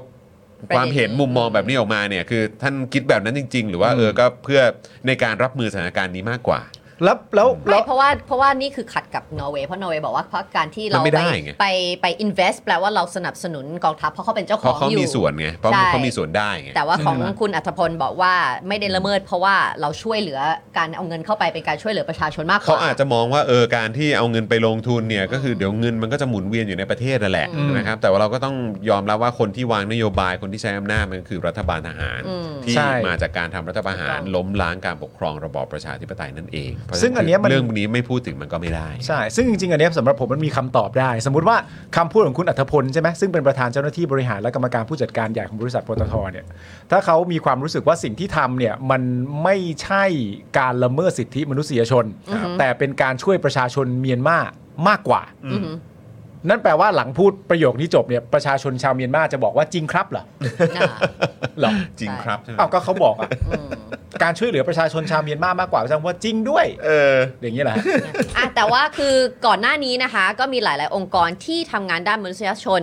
ได้ยื่นหนังสือไปถึงปตท เกี่ยวกับประเด็นนี้มาตลอดด้วย เพื่อให้ระงับการจ่ายเงินให้กับบริษัทของกองทัพเมียนมา อืม และหยุดการดำเนินกิจการทั้งหมดในเมียนมาแต่ปตทก็ยืนยันมาตลอดว่าไม่มีส่วนเกี่ยวข้องกับการสนับสนุนการสนับสนุนการทำรัฐประหารและการละเมิดสิทธิมนุษยชนในเมียนมาแต่อย่างใด อืม เพราะการลงทุนทั้งหมดมีจุดประสงค์เพื่อสร้างความมั่งคงด้านพลังงานเท่านั้น อืม อ่านะคะอันนี่ก็คือเขาก็เขาเรียกอะไรสม่ำเสมอในคำตอบ ครับผม นะคะว่าว่านี่คือแนวคิดของเขาว่าเขาไม่ได้สนับสนุนรัฐประหารไม่ได้สนับสนุนเผด็จการ อืม แต่ว่าเอาเงินไปลงทุนเป็นธุรกิจ อืม เงินหมุ คือน คือก็แค่รู้สึกว่าเพราะว่าคืออย่างเนี่ยถ้าเกิดว่าคือเอาง่ายๆ มันเหมือนแบบถ้าถ้าสมมติเฉลี่ยออกมาเนี่ย อืม ให้กับประชากรชาวเอ่อชาวนอร์เวย์อะ อือหือ ทุกทุกคนเนี่ย อือหือ เอ่อไอกองทุนนี้เนี่ยคือเหมือนแบบแต่ละคนเนี่ยจะได้จะมีเงินเนี่ยจะได้เหมือนอารมณ์ได้เงินหรือได้เงินปันผลอะไรสักอย่างเดี๋ยวผมขอไปเช็คอีกทีนะ อืม หมายถึงของนอร์เวย์อะเหรอคะ ใช่ อ่าฮะ ของกองทุนของนอร์เวย์ นอร์เวย์ นี้ อ่าฮะ เนี่ยคือแบบประชาชนทุกคนจะมีเหมือนอารมณ์ว่าตอนเนี้ยประชาชนทุกคนมีเงินอยู่คนละประมาณ 8 ล้านบาท โอ้แล้วฮะ เข้าใจปะ เออ คือเหมือนแบบ เข้าใจ ประมาณว่าประชาชนทุกคนน่ะตอนเนี้ยคุณมีเงินอยู่ในกองทุนเนี่ย เนี่ยแปดล้าน คนละ 8 ล้านบาท ว้าว ไปล้านบาท บาท 8 ล้านบาท อ่าอ่าอ่า เออ8ล้านบาทคือถ้าคิดเป็นเพราะว่าคือถ้าคิดเป็นดอลลาร์ก็ประมาณ 2 5 0 0 0 0ดอลลาร์ อืม ใช่ไหม เห ฮะ มือนทุกคน invest อยู่ใน คืออารมณ์ว่าทุกคนเนี่ย มีส่วน ก็คืออยู่ มีเงินกันอยู่คนละ 8 ล้านอ่ะ อืม ในกองทุนเหล่านี้ อืม เออ เพราะฉะนั้นคือก็แน่นอนคุณอัธพลอาจจะมองว่าเฮ้ยเราเรื่องของการลงทุนอะไรต่างๆ คราวเนี้ยพอมองย้อนไปถึงนอร์เวย์ซึ่งเขารัฐบาลเขาก็คือมีกองทุนนี้ลงทุนให้กับประชาชนไปดูรายละเอียดอะไรต่างๆ เขาก็เลือกที่จะลงทุน อืม อย่างมีมนุษยธรรม ค่ะ ให้ความสำคัญเรื่องสิทธิเสรีภาพ เออ เรื่องสิทธิมนุษยชนอะไรอย่างเงี้ย ค่ะ ก็แล้วก็ประชาชนของเขาก็ เออ ได้ประโยชน์อยู่ที่คนละ 8 ล้านบาท อันนี้คือ อ๋อ คือคร่าวๆนะครับ อ่าๆ คร่าวๆนะเดี๋ยวผมต้องไปดูรายละเอียดเพิ่มเติมอีกนิดนึง ดูตัวเลขอีก แต่ คร่าวๆมาก คร่าวๆมากๆ คือประมาณนี้แต่คือแบบประมาณว่า ก็คิดดูสิ อืม แล้วประชาชนเขาก็ได้ประโยชน์เพราะฉะนั้นคือการลงทุนอย่างมีมนุษยธรรมอ่ะ เออ มันก็เป็นประโยชน์ได้ด้วยเหมือนกัน การลงทุน มัก็ทำได้ อย่าง มัน มี งอ มนุ ก ษย์ เงยได้ การลงทุนอย่าง เออ มีมนุษยธรรมอ่ะ อืม ก็เป็นประโยชน์ต่อการลงทุน ใช่ใช่แล้วก็แล้วแล้วแล้วการลงทุนอย่างมีมนุษยธรรมอ่ะมันมันก็สามารถที่จะสร้างผลกระทบใน เออ ทางที่ดีได้ด้วยเหมือนกัน ใช่ อย่างอันนี้เหมือนกันพอเห็นว่าอะไรที่มันไม่ถูกต้อง อืม มันไม่มันไม่มันไม่เป็นไปตามหลักการมนุษยธรรมอ่ะ อืม เขาก็ลุกขึ้นมาว่ามันไม่โอเค แล้วก็ ใช่ พอแล้วก็ถอนออก คือในประเด็นนี้มันมีอยู่ 2 ประเด็นที่สำคัญมากหนึ่งก็คือว่าเอ่อเราเนี่ยจะหน้าหงายทันที อืม ถ้าเกิดว่าพรุ่งนี้เนี่ยมีการประท้วง อืม จากประชาชนชาวนอร์เวย์ไปถึงกองทุนความมั่งคั่งของนอร์เวย์ว่า อย่าถอนออกได้ไหม ไปถอนออกทำไม แบบนี้ต้องไล่มันแล้วแหละไอ้รัฐบาลบ้า เออรัฐบาลบ้า เออ มีสิทธิ์อะไรมาถอนออกไปจากปตทอันนี้เราจะหน้าคว่ำเลย ใช่ หน้าคว่ำแบบโอ้ยประชาชน ถูก เขา ต้อง อยากลงทุน ถูกต้อง ข้อที่ 2 ก็คือว่า อันเนี้ยแล้วเป็นเรื่องที่ชัดเจนมากเลยนะ จากคำพูดที่คุณอัธพลพูดเนี่ยว่าการที่บริษัทไปลงทุนอะไรต่างๆนานาในประเทศเมียนมาไม่ได้มีการสนับสนุนในการละเมิดสิทธิมนุษยชนแต่อย่างใดแต่เป็นการช่วยเหลือประชาชนในประเทศเมียนมามากกว่าเนี่ย อืม ผมสรุปให้ฟังง่ายๆเลยก็คือว่าคำพูดของคุณอัธพลเนี่ยกองทุนความมั่งคั่งของนอร์เวย์อะเขาไม่เห็นด้วย อืม นี่ แค่นั้นเลย คุณชุลีมาแล้วอ่านะครับไม่ได้นำออกมาใช้ค่ะอ่าถูกต้องนะครับ อ่า เหมือนเงินทุนสำรองสำหรับประเทศ อืม เผื่อจำเป็นต้องใช้ทุกวันนี้ใช้แต่เงินภาษีค่ะ อ่า ครับ คำฝรั่งเขาใช้ unacceptable risk ก็คืออความเสี่ยงที่รับไม่ได้ การไปลงทุนกับเขา ครับผมถูกต้องนะครับ ขอบคุณคุณชุลีด้วยนะครับ อืม คุณชุลีเอ่อถ้าจำไม่ผิดเอ่อรู้สึกว่าจากทางนอร์เวย์เนี่ยแหละ อ๋อเหรอครับ นะครับนะฮะก็เอ่อมีมีข้อมูลมาอัปเดตให้เราด้วย ขอบคุณนะครับ ขอบคุณมาก ๆ เลยครับ เรียกว่าเรียกว่าการลงทุนแบบมีความเป็นคนกับลงทุนแบบไม่มีความเป็นคนนะฮะคุณดิฟชาโดบอกมา สวัสดีคุณพัชชาด้วยนะครับนะฮะคุณฟาโรด้วยนะครับ สวัสดีนะครับนะฮะคุณบักกี้สวัสดีครับ สวัสดีค นะ รั ฮะ บ คุณเมกุรุบอกว่าค่าแรง 300 บวกกี่ปีจะถึง ล้าน นะครับ นอร์เวย์สวีเดนฟินแลนด์คุณจูนบอกมานะครับนะฮะอ่ะโอเคครับคุณผู้ชม คราวนี้ เมื่อกี้พลังงานทางด้านเกี่ยวกับก๊าซธรรมชาติน้ำมงน้ำมันอะไรกันไป ครับ คราวนี้มาเรื่องไฟฟ้ากันบ้าง ไฟ ไหม ฟ้า อ่ะเดี๋ยวเรื่องไฟฟ้าเดี๋ยวผมนั่นฮะ เชิญ นะครับเพราะว่าเดี๋ยวเอ่อเรื่องเรือเรือหลวงสุโขทัย ครับ เดี๋ยวเป็นคุณปาล์มละกัน ได้เลย นะครั ค่ะ บนะคราวนี้เรามากันที่กฟผกันบ้างดีกว่า ครับ นะครับเพราะก็มีประเด็นนะครับมีดราม่าออกมาเหมือนกันนะครับคุณชุลีบอกว่ากองทุนนี้เป็นเงินจากภาษีน้ำมันเก็บไว้ตั้งแต่ขุดเจอน้ำมันเมื่อ 60 ปีที่แล้ว โอ้โหนี่คือการวางแผนของ นะฮะ ประเทศที่พัฒนาแล้วเนี่ย นะคุณเคนบอกว่าจอนจอนขิงกลับนอร์เวย์ดิ เราก็เป็นล้าน นี่อ่ะเป็นล้าน โอ้โห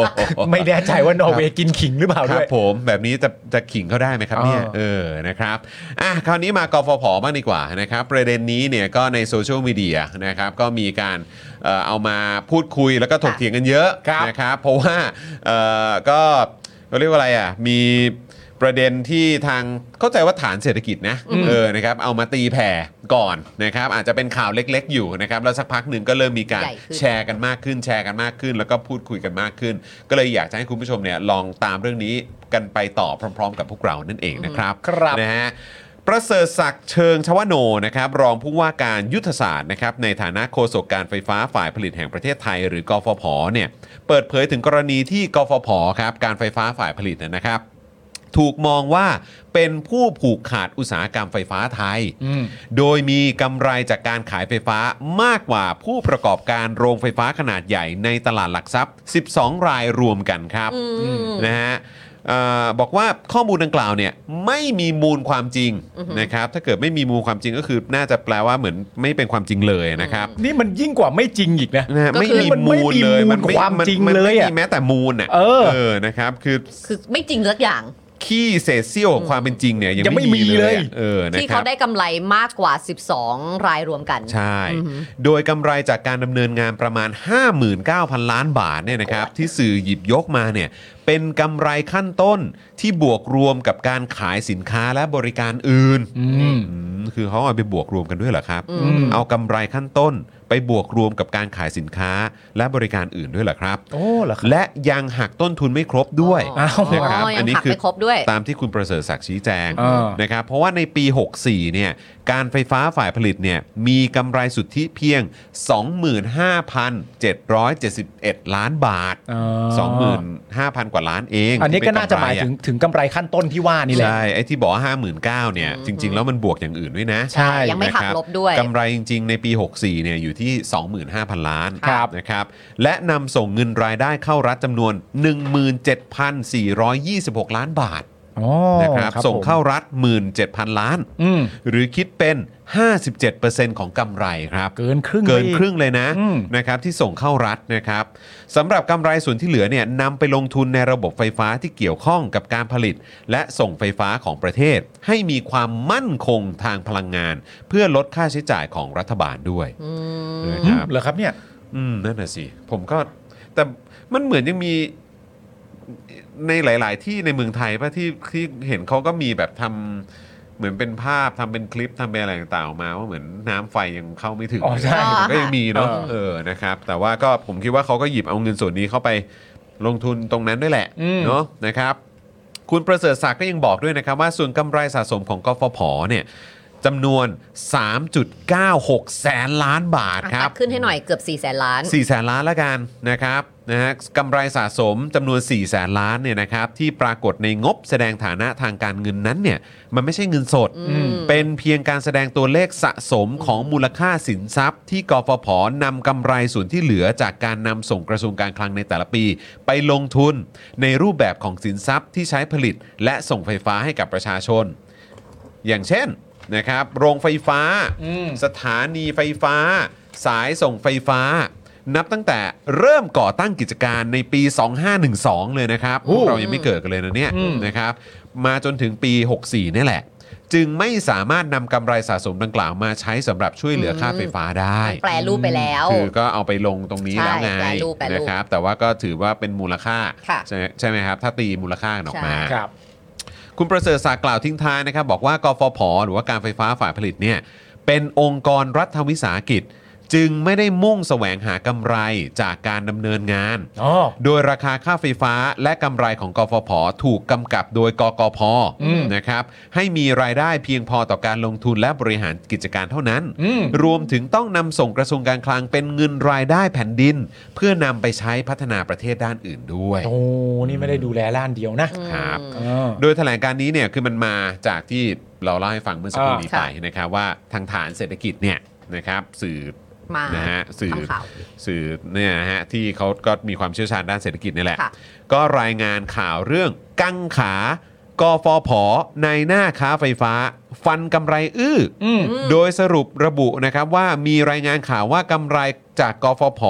เพียงเจ้าเดียวเนี่ยมากกว่าผู้ผลิตไฟฟ้าเอกชน 12 รายรวมกัน อืม เพราะกฟผเนี่ยเป็นทั้งผู้ผลิตไฟฟ้ารายใหญ่ที่สุด ค่ะ และเป็นในหน้าค้าไฟฟ้า ซื้อจากเอกชนมาขายต่อให้กับการไฟฟ้าส่วนภูมิภาค และการไฟฟ้านครหลวง อืม นะครับ กินส่วนต่าง เนื่องจากผูกขาดสายส่งแต่เพียงผู้เดียว อืม ซึ่งทางฐานเศรษฐกิจเนี่ยทางสื่อเนี่ยเขาระบุว่า หากไปดูข้อมูลเนี่ยจะพบว่าปัจจุบันเนี่ยกฟผเนี่ยมีสัดส่วนการผลิตไฟฟ้า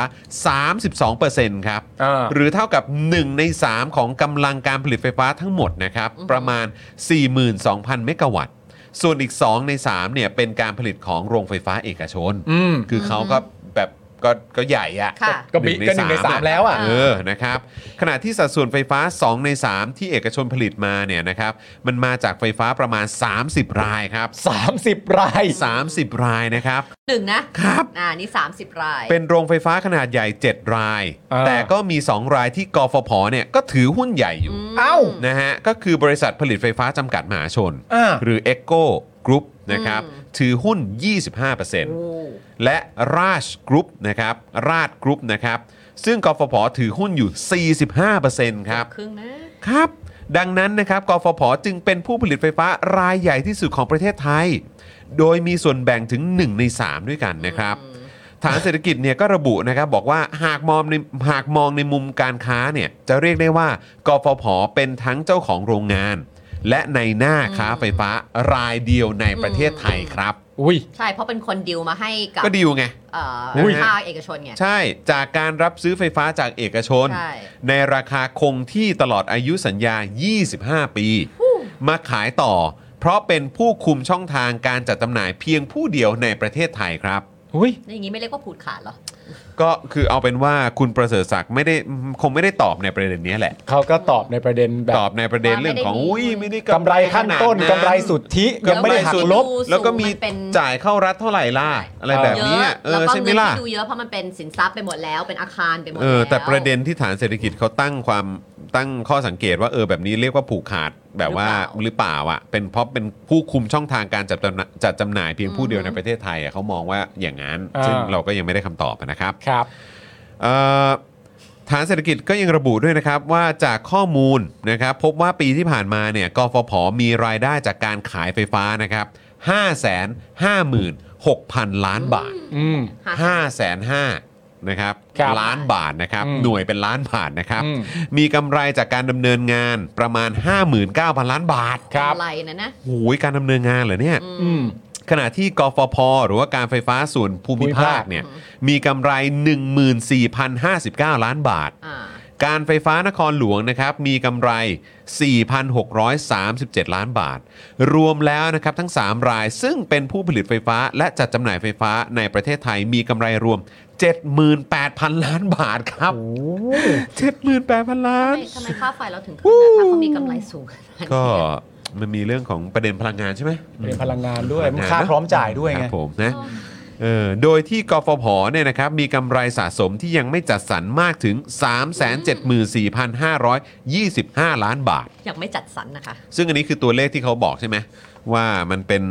นี่ไงอันเนี้ย เอ่ออะไรนะ เป็นตัวเลขสะสมของ ใช่ มูลค่าสินทรัพย์ ที่ ใช่ มันเป็นโรงไฟฟ้า ใช่ เป็นการส่งไฟฟ้า เป็นอาคารอันนี้ ใช่ไหมอันนี้ใช่ไหมเออเราน่าจะเข้าใจถูกเนาะ ครับ นะครับเมื่อเทียบกับผู้ประกอบการโรงไฟฟ้าขนาดใหญ่ในตลาดหลักทรัพย์ 12 รายนะครับมีกำไรรวมกันประมาณ 50,000 ล้านบาทครับ เมื่อกี้เท่าไหร่นะ 12 รายเนี่ยกำไรรวมกัน 50,000 ล้าน อ่า แต่ว่าถ้าเป็นกฟผอย่างเดียวเนี่ยถ้าดูถึงกำไรที่ ยั ทาง ง ไม่ ฐาน จัดสรร ฐานเศรษฐกิจเขา อ่าอ่าน ำเสนอมานะคือ 374,000 ล้านบาท สามแสนกับห้าหมื่นนะ ครับผม เอกชน 12 รายเนี่ยยังกำไรไม่เท่ากฟผรายเดียวเลย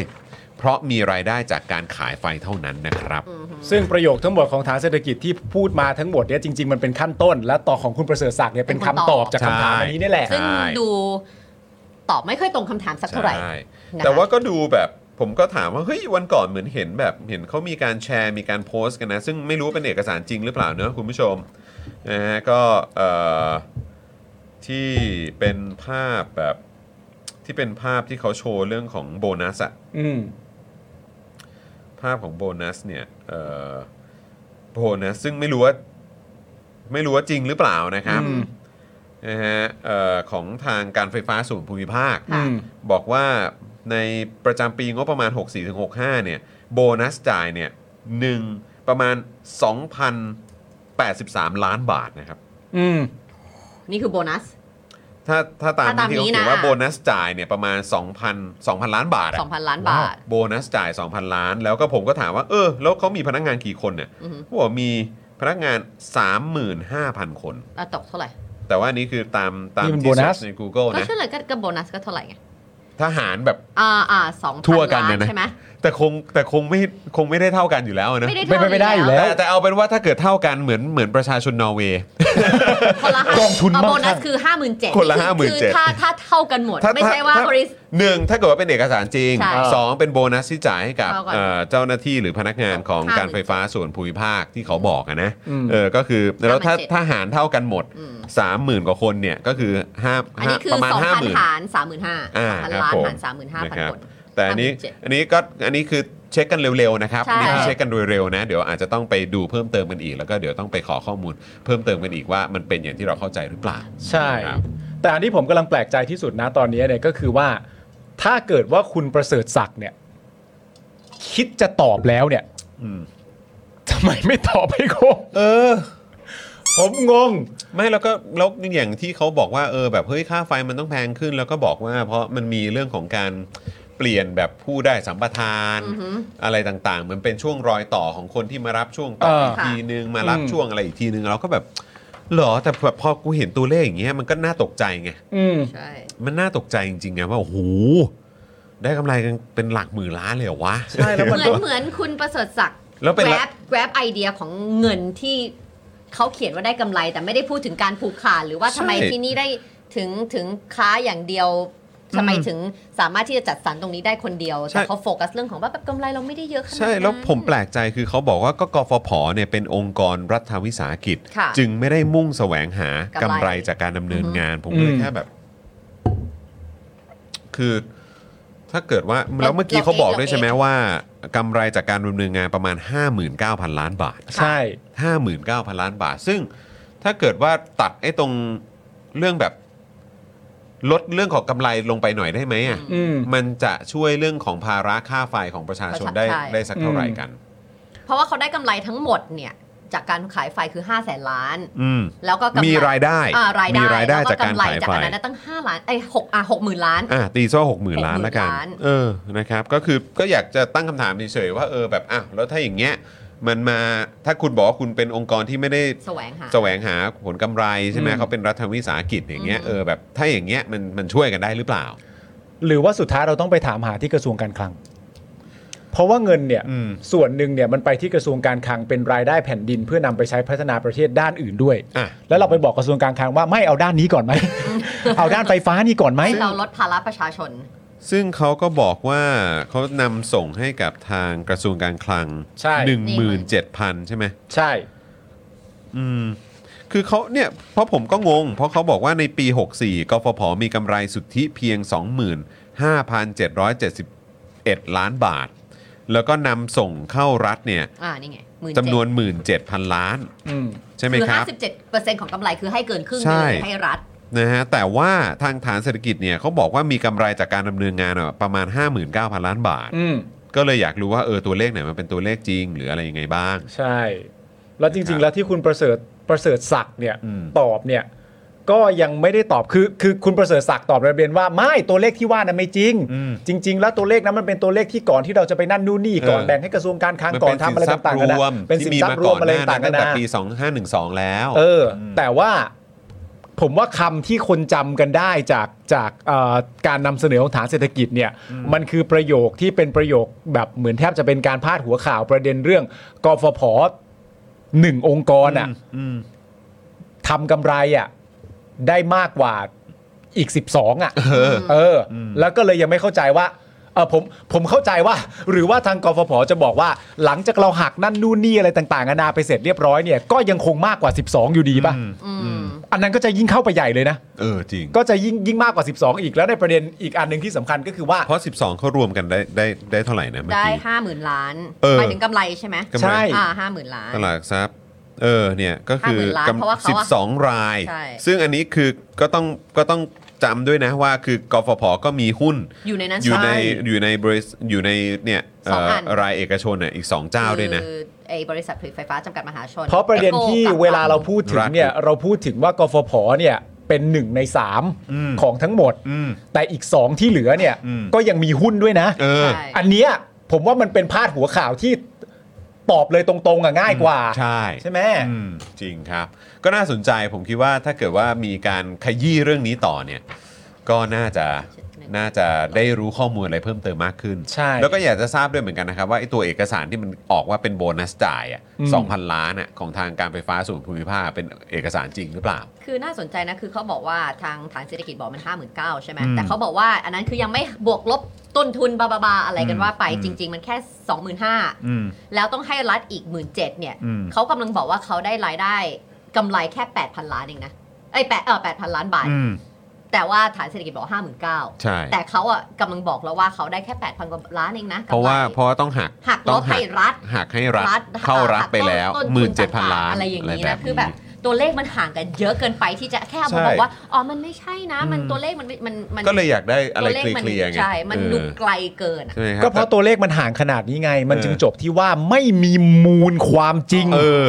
แบบแปะจบด้วย มัน กำไร มันห่างกัน 8,000บ มันห่างกันจนงงนะครับ 60ล้านนะ เออใช่เพราะฉะนั้นก็ต้องก็ต้องคงต้องมีการขยี้กันต่อหน่อยอะครับ ใช่ครับ ว่าว่าแบบเฮ้ยยังไงกันแน่ แล้วตอนนี้ประเด็นเรื่อง นะครับ ค่าไฟมันก็เป็นประเด็นที่เต็มโซเชียลอยู่แล้ว โอ้ ด้วยไง เต็ม เราก็ เลย ทิ้งไม่ได้นะ เต็มเลย แล้วก็ขึ้นเอา ะ ขึ้นเอา ใช่นี่ผมยังหวาดเสียวเลยเนี่ยเดือนเดือนเอ่อเดือนมกราเนี่ย อ่าใช่ ข ค่ะ นาดไหนวะเนี่ยนะครับนะฮะอ่ะโอเค คุณผู้ชมคราวนี้ที่หลายท่านรอคอย เพราะว่าเดี๋ยวเราจะมีการโฟนอินกันด้วย ใช่ครับ นะครับเป็นไงคุณผู้ชมอัปเดตล่าสุดเป็นอย่างไรบ้าง เพราะว่าคือข่าวหลาย ๆ อันเนี่ยมันก็มีแบบ มันยังมัน ตั ยั ว ง เลขไม่เหมือนกันสัก ออ เจ้าที่ราย ะคบ งาน แล้วที่บอกว่ามีการสูญเสียด้วยเกิดขึ้นเนี่ย มันมีการคอนเฟิร์มหรือยัง คอนเฟิร์มแล้วตอนตอนที่อ่านตอนบ่าย ตอน สาม นี้ โมง ถึง อ่ะ ไหน คือ แล้ว หนึ่ง อ๋อมีหนึ่งเหรอ มีหนึ่งตอนอ่านบ่าย อันนี้ สาม คือคอน เขาบอ เฟิ ก ร์ม ว่า แล้วเหรอ แต่มันยังไม่นิ่งนะฮะ ไม่รู้เพราะว่าอ่าคนที่ตอนอันที่เราอ่านตอนบ่ายสามโมงคนที่เสียชีวิตคือคนที่มาจากเรือที่มาช่วยด้วยนะ อ่า แต่ตอนบ่ายๆบอกว่า 3 คน บ่ายบ่ายบ่ายไหนบ่ายหลังอาจจะหลังชั้นเปล่าที่คอนเฟิร์ม บ่ายโมงกว่า แล้วมีคนหายด้วยจากตอนแรกบอกว่าช่วยคร ใช่ บ ก็ถึงว่ามันยังไม่นิ่งไง อืม แต่ตอนนี้ตอนนี้อ่ะหกโมงครึ่งแล้วเนี่ย เดี๋ยวเราอ่ะพี่ปาล์มลองเข้าก่อนไหมคะ แล้วเดี๋ยวเราลอง อ่ะเดี๋ยวเราจะอัปเดตไป ลองดูสิ พร้อม ๆ กันละกันนะครับ แต่ว่าตอนนี้เดี๋ยวเรามาทราบรายละเอียดกันก่อนดีกว่าก่อนที่เดี๋ยวเราจะมีการโฟนอินกันด้วยนะครับ ครับผมเรื่องนี้นะครับก็เป็นประเด็นที่กองทัพเรือเนี่ยนะครับ ปูพรมค้นหากำลังพล หลังเรือหลวงสุขโขทัยนะครับนำเอ่อน้ำเข้าเรือนะฮะจนจมนะครับลงใต้ทะเลฮะ เมื่อคืนที่ผ่านมานะครับ เกิดเหตุเรือหลวงสุขโขทัยประสบอุบัติเหตุจมลงกลางทะเลอ่าวไทยนะครับ ในเขตพื้นที่จังหวัดประจวบคีรีขันธ์ซึ่งโฆษกเอ่อโฆษกกองทัพเรือครับ บอกว่าสาเหตุเนี่ยนะฮะมาจากคลื่นลมแรงครับ จนทำให้มีน้ำทะเลบางส่วนไหลเข้าระบบเครื่องไฟฟ้าผ่านท่อไอเสียบริเวณข้างเรือฮะและทำให้น้ำเข้าภายในตัวเรืออย่างรวดเร็ว จนทำให้เรือเนี่ยเอียงนะครับอ่า แม้จะพยายามเร่งสูบน้ำในตัวเรือออกนะครับ ก็ไม่เป็นผลประกอบกับคลื่นลมเนี่ยนะครับ แรงสูงถึง 3-4 เมตร เป็นอุปสรรคสำคัญทำให้มีน้ำทะลักเข้าไปเพิ่มนะฮะ ส่งผลให้เรือเอียง 75-80 องศานะครับ ซึ่งช่วง 5 ทุ่มของเมื่อคืนนี้เนี่ยเรือก็ได้จมลงในทะเล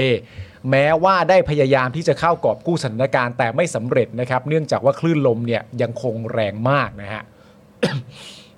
ขณะที่พลเรือเอกอดุงพันเอี่ยมนะครับ ผู้บัญชาการกองเรือยุทธการ กองทัพเรือให้ข้อมูลว่า เรือหลวงสุขโขทัยไม่ได้อับปางนะครับ แต่เกิดการเอียง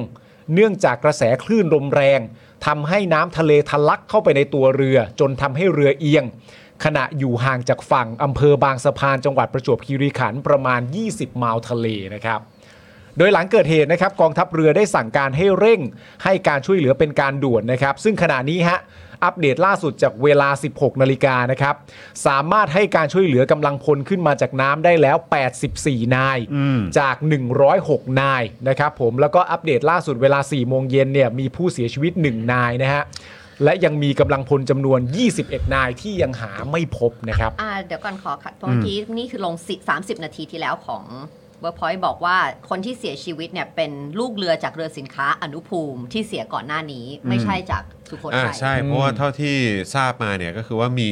เรือของทางเอกชนเนี่ยที่อับปางด้วยเหมือน ที่อั กับ น ปาง ใช่ครับ ใช่เพราะว่าด้วยคลื่นตรงนั้น แต่ อ่า เขาบอกว่าถ้าจากเรือรบสุหลวงสุโขทัยเนี่ยยังไม่มี อืม ถ้า ใช่ ถ้าตามตณตอนนี้นะ โอเค อ่ะเนี่ยฮะทั้งนี้เวลาต่อมานะครับกองทัพออกมายืนยันว่ายังไม่มีผู้เสียชีวิตจากเหตุเรือหลวงสุโขทัยล่มนะฮะส่วนที่มีข่าวว่าเสียชีวิตหนึ่งคนเนี่ยไม่ใช่กำลังพลจากเรือหลวงสุโขทัย ก็ตาม แต่เป็น จริงๆ ลูกเรือจากเอ่อเรือสินค้าอนุภูมิ อ่าน นะครับซึ่งอับปางลงเมื่อวันที่ 18 ธันวาคมที่ผ่านมาจากสาเหตุเดียวกันก็คือคลื่นลมแรงนะครับ ช่วงเวลา5โมงเย็นที่ผ่านมาครับเอ่อช่อง 3 นะครับ ได้ไปสัมภาษณ์ทหารบนเรือ ซึ่งได้รับการช่วยเหลือแล้วนะฮะ โดยได้ข้อมูลโดยสรุปนะครับว่า เสื้อชูชีพมีไม่พอครับ ค่ะ บางคนต้องเสียสละเสื้อชูชีพให้เพื่อน เกือบถูกเรือหลวงสุขโขทัยดูดนะครับ เห็นเพื่อนถูกคลื่นซัดไปต่อหน้าต่อตา เพราะบางคนก็ว่ายน้ำไม่เป็น What ฮะ เหรอครับ ทหารบนเรือ ซึ่งก็น่าจะเป็นทหารเรือปะ มันมีทหารเรือส่วนหนึ่งที่เป็นทหารบนเรือแล้วก็อีกส่วนหนึ่งที่ไม่ใช่ ไม่แต่ แต่ว่าคุณก็เป็นทหาร หารบนเรือ ป็ ก็ต้องว่ายน้ำ ไม่แต่ว่าก็เป็นเหมือนอารมณ์นาวิกโยธิน ใช่ ใช่ ไหมซึ่ง ตามข่าวอีก น สามสิบ วิ ราย ก ที่ โยธิน ก็ต้องก็ต้องว่ายน้ำได้ปะ นี่คือให้สัมภาษณ์ใครนะคะ สัมภาษณ์ทหารบนเรือ ที่ได้รับ คือ การช่วยเหลือแล้ว คือมันสอง อ่ามั มันสองพาร์ทแล้วนะหนึ่งก็คือเอ่อเอ่อเสื้อชูชีพไม่พอ ค่ะ อ ม ใช่ไหมครับ แล้วก็อีกอันหนึ่งก็คือว่ามีบางคนว่ายน้ำไม่เป็น อันนี้คือประเด็นใหญ่มากเลยนะคะ อืมอ่ะ ส่วนทางด้านเพจไทยอาร์มฟอร์ดนะครับ ได้โพสต์วิเคราะห์เบื้องต้นนะครับ ของเหตุการณ์เรือหลวงสุโขทัยอับปางนะครับ พร้อมสรุปว่ามูลค่าความเสียหายจากเหตุการณ์นี้เนี่ยน่าจะมามากกว่า 5,000 ล้านบาท แต่ว่าย้ำอีกครั้งหนึ่งทางเพจเนี่ยได้บอกไว่าอย่างชัดเจนนะครับว่าเอ่ออันเนี้ยเป็นข้อสรุป ครับ และข้อคิดเห็นตามข้อมูลที่ได้รับการแถลงการ จาก ค่ะ การวิเคราะห์ของเขา จากการ นะ วิเคราะห์ของเขา มัน แล้ว มันไม่ใช่แบบเอ่อเหมือนข้อสรุปอย่างเป็นทางการของภาครัฐนะครับ มันไม่ใช่ข้อสรุปอย่างเป็นทางการว่าเหล่านี้แหละ คือสาเหตุอย่างแน่นอนไม่ใช่นะครับผมแต่ว่ามาจากการแถลงการซึ่งการแถลงการณตอนแรกเนี่ยข้อมูลค่อนข้างน้อย ใช่ ก็ได้ข้อสรุปตามนั้นย้ำอีกครั้งหนึ่งว่าเพจได้ชี้แจงอย่างชัดเจนว่า ไม่ได้กำลังสรุปว่านี่เป็นสาเหตุนะครับ อ่า ครับผม นะฮะเอ่อนอกจากความเสียหายจากตัวเงินแล้วนะครับ ยังมีความเสียหายที่เกิดกับขีดความสามารถของกองทัพเรือด้วยนะครับ เพราะว่าเรือหลวงสุขโขทัยเนี่ยเป็นเรือรบเพียง 1 ใน 5ลำนะครับหนึ่งใน 5ลำของกองทัพเรือไทยที่ถือว่าเป็นชั้นแนวหน้าที่มีขีดความสามารถสูงนะครับ ปฏิบัติการการรบได้ 3 มิติเลยครับก็คือบนฟ้าผิวน้ำแล้วก็ใต้น้ำนะฮะซึ่งการสูญเสียในครั้งนี้เนี่ยนะครับทำให้กองทัพเรือไทยเนี่ย เหลือเรือผิวน้ำชั้นแนวหน้า เหลือเพียง 4 ลำเท่านั้นนะครับ ก็คือเรือหลวงรัตนโกสินทร์เรือหลวงนเรศวร เรือหลวง เอ่อ ตา ตาก ก สิ สิ น นนะครับแล้วก็เรือหลวงภูมิพลนะฮะ ก็คือเหลือสี่ลำนี้ ครับ ข้อมูลเพิ่มเติมนะครับสำหรับเรือหลวงสุโขทัยลำนี้นะครับเป็นเรือลำที่2นะฮะมีอายุการใช้งานมาอย่างยาวนานมากกว่า 35 ปีนะครับหลังจากที่เรือลำแรกเนี่ยได้ปลดระวางไปแล้ว โดยเรือหลวงลำนี้นะครับเป็นเรือหมายเลข 442 วางกระดูกงูเนี่ยนะครับเมื่อวันที่ 26 มีนาคม 2527 ขึ้นระหว่างประจำการในวันที่ 19 กุมภาพันธ์ปี 30 นะครับสร้างนะครับเป็นบริษัทชื่อบริษัททาโคมาโบ๊ทบิลดิ้ง นะครับผมจากสหรัฐอเมริกา มีความยาวตลอดลำเนี่ยนะครับ 76.8 เมตร ความกว้าง 9.6 เมตร กินน้ำลึก 4.5 เมตรกำลังพลประจำเรือเนี่ย 87 นาย อืม ก็แสดงว่านำไปเกินนะดิ ใช่ ก็ก็คือถ้าเกิดว่าเป็นตัวเลขอย่างนั้นเนี่ย เออ มันต้อง กำลัง เกิ พ น ลประจำเรือใช่ไหม แต่เขาก็บอกชัดเจนนะฮะ แต่คือมันก็ไม่รู้ว่ามันจะรับได้ขนาดไหนนะ ใช่ โดยภารกิจหลักของเรือหลวงสุโขทัยนะครับก็คือการปราบเรือดำน้ำลาดตระเวนตรวจการคุ้มกันกระบวนเรือ สนับสนุนการยิงฝั่งส่วนภารกิจรองก็คือสนับสนุนภารกิจของกองทัพเรือนะครับ โอเค โดยสำนักข่าวต่างประเทศหลายสำนักนะครับก็ได้รายงานเรื่องเรือหลวงสุโขทัยล่มเช่นกันนะครับโดยทาง BBC ครับรายงานว่าเรือรบของกองทัพเรือไทยเนี่ยนะครับจมในทะเลทำให้ลูกเรือ 100 ชีวิตลอยคอกลางทะเล หลายฝ่ายต้องรีบเข้าไปช่วยเหลือ ขณะที่รอยเตอร์ครับรายงานว่าเรือหลวงสุโขทัยเป็นเรือที่สร้างโดยสหรัฐใช้งานมาตั้งแต่ปี 2530 ถูกคลื่นแรงซัดทำให้เรือเอียงไปด้านหนึ่ง ก่อนที่น้ำทะเลจะท่วม และจมในเวลาต่อมาครับ ส่วนอีกที่หนึ่งก็คือ AP ครับรายงานสาเหตุว่าเป็นเพราะเรือสูญเสียพลังงานจากเครื่องยนต์ทำให้น้ำทะเลเข้าสู่เรือมากขึ้น จนจมลงในทะเลในที่สุดนะครับผม ในขณะที่เอ่อใน Reddit นะครับ ก็มีคอมเมนต์เกี่ยวกับเรื่องนี้มากมาย ค่ะ เช่นนะครับ มีคนคอมเมนต์ว่าเรือลำนี้เนี่ยมีอายุ 35 ปีผลิตโดยสหรัฐ และได้รับการปรับปรุงให้ทันสมัยอยู่ตลอดเวลา ตอนนี้กองเชียร์ทหารไทยเนี่ยนะครับ งงมากว่าทำไมมันถึงจมง่ายจัง ค่ะ อืม นะครับ แต่ย้ำอีกครั้งหนึ่งอันนี้ก็คือมาจากตาม Reddit ข้อมูล นะคะ ตามความเห็นนะครับ ตามความเห็นนะครับ อืม กองทัพเรือไทยไม่มีงบในการซื้อเรือลำใหม่เหรออ ม และเรือดำน้ำที่ไทยซื้อก็มีปัญหา เพราะเยอรมนนีไม่ยอมขายเครื่องยนต์ ให้จีนเพื่อต่อเรือให้ไทย แล้วก็อันนี้เป็นความเห็นนะฮะบอกว่าผอบอทรไทยโง่จริง ๆ ไม่ถามจีนก่อนเซ็นสัญญาซื้อเหรอ ว่าเยอรมันจะขายเครื่องยนต์ให้ไหม อ่า นี่คือ ม คอมเมนต์ต่างๆ อั นะ นนี้ค คะ อมเมนต์ใน reddit นะครับ คอมเมนต์นะฮะ ซึ่งก็มีหลากหลายมาก ใช่ มีแบบ ใช่ เหมือนประมาณว่า เออแบบจริง ๆ แล้วเอ่อเรือลำนี้สร้างในสหรัฐก็จริง แต่ว่าดีไซน์เนี่ยเอ่อเขาดีไซน์กันเอ่อที่ซาอุดิอาระเบีย ครับ อะไรแบบเนี้ยคือมันมี แต่ว่าอันนี้ก็เป็นความเห็นของหลากหลายนะครับ มี ค่ะ พูดถึงแบบสภาพเรือที่แบบว่าเคยมีคนที่เนี่ยใน reddit เนี่ยก็เคยเห็นแบบสภาพเรือในกองทัพเรือไทยหลาย ๆ คนก็ตั้งตั้งข้อสังเกต แล้วก็มีความเป็นห่วงเป็นใยกับความปลอดภัยของทหารเรือไทยด้วยเหมือนกัน ใช่นะครับ อไแ เป็นห่วงกังวลเรื่องการเมนเทนเนนเรื่องอะไรต่างๆกันานานะครับ แล้วก็เอ่อยังมีคอมเมนต์นะครับคุณผู้ชมฮะในเชิงการตั้งคำถามว่าทำไมกองทัพเรือไทยถึงมีคำสั่งให้ออกเดินเรืออในขณะที่มีคลื่นลมรุนแรงแบบนั้นนะครับผมเพราะว่าสาเหตุทุกสาเหตุเนี่ยสาเหตุทุกสาเหตุเนี่ยย้ำชัดเป็นที่เดียวกันว่าเกิดจากประเด็นคลื่นลมแรง ใช่ คลื่นลมแรงทำให้เกิดคลื่นสูง อ่า ทำให้เกิดคลื่นสูง แล้วก็มีระบบข้างในขัดข้องทำให้น้ำมันเข้ามา เพราะเพราะฉะนั้นประเด็นคลื่นลมแรงเนี่ยเป็นประเด็นที่ทุกคนลงตรงกัน ใช่ นะครับผมเอ่อไม่มีการดูพยากรณ์อากาศก่อนเดินเรือเหรอ ไม่มีอุปกรณ์ปิดกั้น ไม่ให้น้ำเข้าท่อไอเสียเหรอ ซึ่งอันนี้ก็เป็นประเด็นที่ตรงกัน เพราะว่า ครับ น้ำมันเข้า ค่ะ นะครับผม ทหารไทยที่ทำงานบ้านในพลน่าจะใช้อุปกรณ์ที่มีการบำรุงรักษาดีกว่านี้ อันนี้ก็ความเห็น อันนี้เป็ ะ น ครับ ความเห็นนะครับ หรือว่าเพราะว่าเป็นเพราะการซื้อเรือใหม่นั้นน่าดึงดูดใจกว่าการบำรุงรักษาเรือเก่า นี่คือเรื่อง maintenance คืออันนี้เนี่ยเป็นความเห็นของเอ่อคนใน reddit นะครับ ใช่ ซึ่งก็ก็มีชาวต่างชาติเยอะมากอะครับ อ่า คือเรื่องนี้เขาก็สนใจกันมาก มีการ ใช่ เอาคลิปเอาอะไรต่างๆ ตอนก่อนที่เรือจะจมเนี่ยมาด้วย ซึ่ง ใช่ ก็ยังไม่ได้รับการคอนเฟิร์มว่าเป็นภาพจริงหรือเปล่านะ ใช่ แต่ว่าก็มีเสียงแบบโอ้โหตอนเรือฝ่าคลื่นนี่ก็เสียงแบบเฮ้ยโอ้ อะไรแล้วโอ้ยตายแล้ว ก็ฟังอยู่แต่ว่าภาพที่เราเห็นกันนะคือจะจมแล้วนะ ใช่ ไม่ไม่ใช่ระหว่าง ใช่ เอียงนะคือจะจมแล้วนะ อ๋อเออไออันนั้นคือตอนหลังใช่ไหม เออ เออแต่ว่ามันมีไอตอนต้นน่ะไม่รู้คุณได้เห็นหรือเปล่า อ๋อยังไม่ได้ดู เออมันจะมีตอนต้นน่ะตอนที่แบบว่าเหมือนแบบกำลังฝ่าคลื่นน่ะ ลมแรงเนี่ย กำ นะ ลังนั่นอยู่แล้วมันเหมือนแบบเป็นภาพที่ถ่ายมาจากแบบ บ ตร น ง เรือเหรอ ตรงไอที่ตรง บังคับ ตรงใน เออ เหาะ The ตรง wheel เออตรงที่บังคับอ่ะ เออ เออแล้วก็แบบเสียงแบบฮู้ฮ่าฮู้แบบว่าดูแล้วเราโอ้ยมึง คือถ้าเป็นภาพจริงก็ คือ ดู เป็นกูกูก็กลัว ดูหมายถึงน้ำเสียงดูหวาดกลัวเหรอ ป้าย น้ำเสียงดู คือ เฮๆ เสียงเสียงดูแบบเหมือนเหมือนลุ้น ดู น่ะ มันๆ ลุ้นน่ะ เออ เออเหมือนแบบโอ้ยมันใหญ่มาก มันแบบว่ามัน perfect storm อะไรอย่างเงี้ยเหรอ องอะไรอย่างนั้นละมั้ง เออครับผม ไม่แต่มันมีคำถาม อืม กับการการที่เรือหลวงสุโขทัยจมได้เนี่ย อืม ซึ่งเป็นเรือรบ ครับ มัน มันก็ มั น่าตกใจ เออมันน่าตกใจ มัา ที่นี่คือนี่คือ a ship built for war อะ อืม อืม ใช่ใช่ใช่ใช่ built for war ที่มันต้อง withstanding หรือต้องคงทนกับสภาพอากาศ ระดับหนึ่งได้เลยสิ หรือแม้แต่ว่าถ้าเกิดเหตุขัดข้องมันต้องมีต้องมีโปรโตคอลต่างๆ เพื่อป้องกันไม่ให้ อย่าว่าแต่ว่าเรือจมเลยต้องไม่ให้ใครเกิดอันตราย อืม อันตรายบนเรือได้ อืม อะไรอย่างเงี้ยนะมันก็ อืม แค่รู้สึกว่ามันแปลกใจที่มันไม่ใช่ ไม่ใช่เรือประมงอะ ใช่ก็หรือว่าไม่ใช่เรือสินค้า อืม หรือว่าไม่ใช่เรือ ไม่ใช่ แบบ cargo ship เรือเอกชนน่ะว่างั้นน่ะเนาะ มันเป็น นี่ เรือที่ ก็ มีสมรรถภาพอะนะฮะโดยตรงนะ นี่ ใช่ คือนี่คือเรียกว่า แล้วก็ ภาษาอังกฤษเรียกว่า battleship ใช่ไหม และ นี่คือ ใช่ battleship เออไม่ไม่เออถ้าถ้า battleship มันต้องแบบรุ่นสมัยก่อน แต่ว่าอันนี้มันก็เป็นแบบก็เป็นเรือรบแหละ เรือ เป็นเรือรบเป็นเรือรบคุณ แหละ ภาพสูง เออแต่ว่า แต่ไม่ได้มี ก็คือ ขนาดใหญ่มากนะ ใช่แต่คือประเด็นมันก็คือว่าก็คือมันก็เป็นเรือที่จริง ๆ ต้องได้รับการดูแลบำรุงเอ่อซ่อมบำรุงอะไรต่างๆ maintenance ด้วยเงินภาษีของประชาชน ใช่ ซึ่งก็มีเยอะแยะมากมายแล้วก็คือผมเข้าใจก็อาจจะมีคนที่ยกประเด็นในแง่ของว่าเฮ้ยกองทัพไม่ได้มีงบเยอะขนาดนั้น ซึ่งเราก็แบบมีความรู้สึกว่า ไม่นะคือกองทัพแบบมีงบเยอะจริง อืม ๆแต่คือประเด็นมันก็คือว่างบประมาณอ่ะของรัฐเอ้ยของกองทัพเนี่ยส่วนใหญ่มันไปลงอยู่ที่บุคลากร อืม ซึ่งก็คือเงินเดือนแล้วก็สวัสดิการ ค่ะ ซึ่ง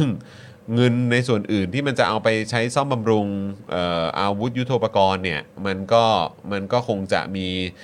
มีจำกัดแหละ อืม เออแล้วก็อีกพาร์ทหนึ่งก็คือกองทัพเรือในช่วงที่ผ่านมาก็ข่าวเยอะเหลือเกินกับการ ใช่ ที่อยากจะได้เรือดำน้ ใช่ ำซึ่งก็เอาเงินไปลงตรงส่วนนั้นด้วยหรือเปล่าอะไร ก็ตั้งคำถาม แล้วกอะนะ รการซ่อมบำรุง รู้สึกว่า ตรงนี้มันเป็นยังไง maintenance ควรที่จะมีแบบอยู่ high priority ใน แน่ ใน นอน การในการได้งบ หรือเอาไปทำเอาเอาภาษีของเราไปใช้อะ maintenance ใช่ ควรจะ มันต้องใช่อยู่แล้ว เพราะว่าซื้อมาแต่ละทีมันก็ซื้อแพงไง ใช่แล้วก็คือเราก็เลยตั้งคำถามไงว่าเออจริงๆแล้วมันต้องลดขนาดกองทัพหรือเปล่า เพื่อให้เพื่อให้ไอ้เรื่องของเงินไอ้ฟิกซ์คอสที่คุณต้อง อ่า เอามาจ่ายเงินเดือน ค่ะ เอามาจ่ายสวัสดิการให้กับแบบคนเหล่านี้เนี่ยเออก็แบบว่าเออมันก็เมื่อมีการลดขนาดปุ๊บ ยุทโธปกรณ์อาวุธต่างๆ ก็จะได้ได้ของที่มันดี อืม หรือว่าเออเป็นเอ่อเรื่องของการ นะเอ่อ maintenance เรื่องของการซ่อมบำรุง อืม ก็มีประสิทธิภาพ อืม เพราะว่าไอ้นี่ก็คือแบบเฮ้ย มันเกิดอะไรขึ้น ใช่ ถ้าเหมือนเหมือนที่เราเราก็พอจะรู้กันนะครับ หรือว่าที่เราได้ติดตามกันมาก็คือว่าเออถ้ามันซีลห้องนึง ปิดห้องนึง มันก็ ใช่ ควรจะแบบมันก็ควรจะสามารถ ป้อง ประกันได้ คองตัวอะไรต่างๆได้ หรือไอ้เรื่องของการสูบน้ำเรื่องของอะไร ใช่ ต่างๆ แล้ว คื ทำ อุ ไม ปกรเรือ ณ์เหล่า ที่มา นี้ ช่วยต้องมีเครื่องสูบน้ำมาช่วยอีก เอ ที อ ห อะไรอย่างเงี้ยคือมันเกิดอะไรขึ้นอะไรอย่างเงี้ยนะคบ เรือกระบุรี เรือ ใช่ไหม กาบุรีที่มา ใช่ ทำไมจะต้อง ใช่ เอาที่สูบสำรองมา และไม่สำเร็จด้วย ใช่ ไม่สำเร็จ และไม่สำเร็จ ก็ท้า ด้วย ย สุดก็จมตอนเที่ยงคืน อ่ะยังมีข้อมูลอีกนิดนึงปาล์ม ครับ ค่ะ เมื่อปี 2560 นะครับ ไทยได้ซื้ออาวุธปล่อยนำวิถีนะครับ หรือที่เรียกว่าขีปนาวุธฮาพูนบล็อก 60 นะ 2 60 นะครับ ปี นี่คือหลัง60ปี รัฐ 60 ประ นะค หา รั ร บ นะครับ นะครับผมเรียกว่าขีปนาวุธฮาพูน ครับ ขอดู บล็อก2มูลค่า 872 ล้านบาทนะครับ จากสหรัฐเอามาใช้ในเรือหลวงสุโขทัย ครับ ซึ่งเรื่องนี้เนี่ยถูกเปิดเผยจากฝั่งของสหรัฐ จนในเวลาต่อมาเนี่ยทางกองทัพไทยเอ่อทางกองทัพเรือไทยเนี่ยต้องออกมายอมรับนะครับว่าได้ขอซื้อไปจริง ทำไมต้องออกมายอมรับหมายถึงว่าโดนแฉ รู้สึกว่า โ เหมือนตอนนั้นจะโดนตั้ง แฉ คำถามมั้ง ใช่ ว่าเออแบบเฮ้ย อ่า ไปซื้อมาเหรออะไรอย่างเงี้ยนะครับ ๆ แต่ประเด็นเนี้ยคือณ แล้ว ต อัน อน นี้ก็ เนี้ย แปลว่าอันนี้มันก็จมไปด้วยแล้วสิ ใช่ ใช่ เพราะ คื มั อน ก็ เครื่องยิงอะเนอะเออ แต่ไม่รู้ ไปทางไหน ก็ไม่ไม่ไม่แต่คือเอาจริง ๆ คือไม่รู้ระบบการติดตั้ง อืม ว่าสมมติว่าอันเนี้ยที่เอาออกไปเนี่ยตามข่าวที่เราได้ยินเนี่ยมันไม่ได้นำออกไปใช้ในการรบการราดตระเวนการอะไรต่างๆใดๆมันเป็นการนำออกไปเพื่อเพื่อสักอย่าง ไป อะ ทำภารกิจอะไรสั ไป อย่ง ทำภารกิจอะไรสักอย่างหนึ่งอะไรอย่างเงี้ย ไม่ต้อง equip ใช่ไหม ไม่ไม่รู้ไม่รู้ว่า ไม่ อี ใช่ ควิปหรือไม่อีควิป อืม ถ้าออกไปที่ไม่ใช่รบอาจจะไม่อีควิปขีปนาวุธก็ได้ เออ หรือเปล่าไม่รู้ ไม่ไม่รู้ว่านำไปหรือเปล่า แต่ประเด็นก็คือว่าณตอนนี้มันต้องการความชัดเจนสูงมาก ประเด็นหลัก ๆ เลยอันหนึงก็คือประเด็นเรื่องเออตัวเสื้อชูชีพ ครับ เพราะว่ามันมีข่าวลงจากเอ่อนักข่าวสายทหารน่ะ อืม ตั้งแต่แรกใช่ไหมที่แบบว่าเหมือนลงอธิบายไว้ว่าเอ่อ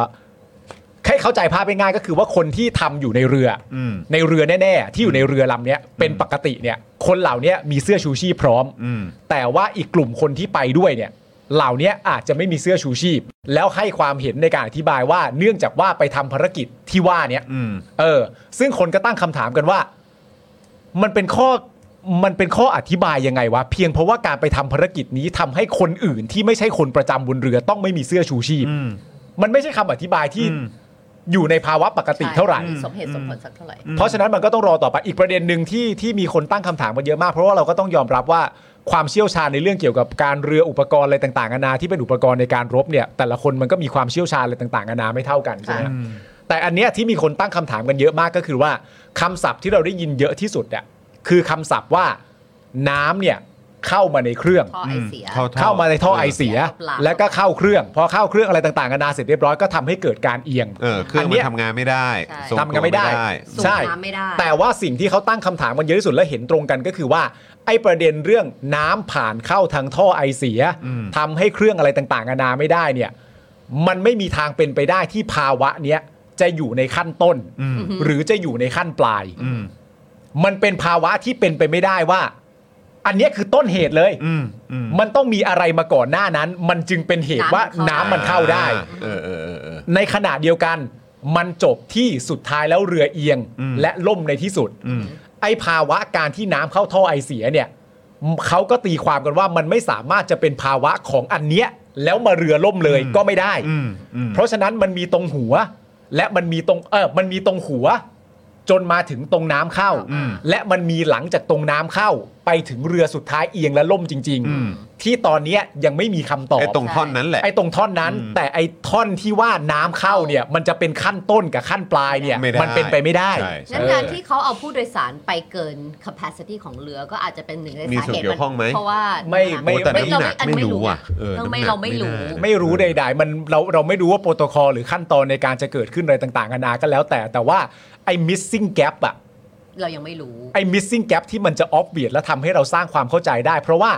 เฮ้ย มันเข้ามาได้ยังไง แต่ไม่รู้แหละมันเกิดเหตุการณ์นี้ แล้วหลังจากนั้นพอเกิดเหตุการณ์นี้เสร็จเรียบร้อย มันต้องไปจบที่เรือล่มเท่านั้นเลยเหรออระหว่างนี้ทำอะไรไม่ได้แล้วใช่ไหมอะไรอย่างเงี้ยไอ้ตรงเนี้ย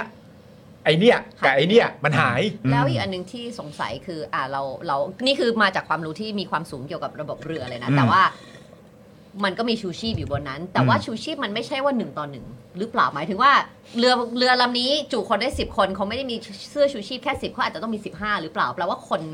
เขาต้องเยอะเกินถึง นั้นหรือ พอ เปล่า หรือเปล่า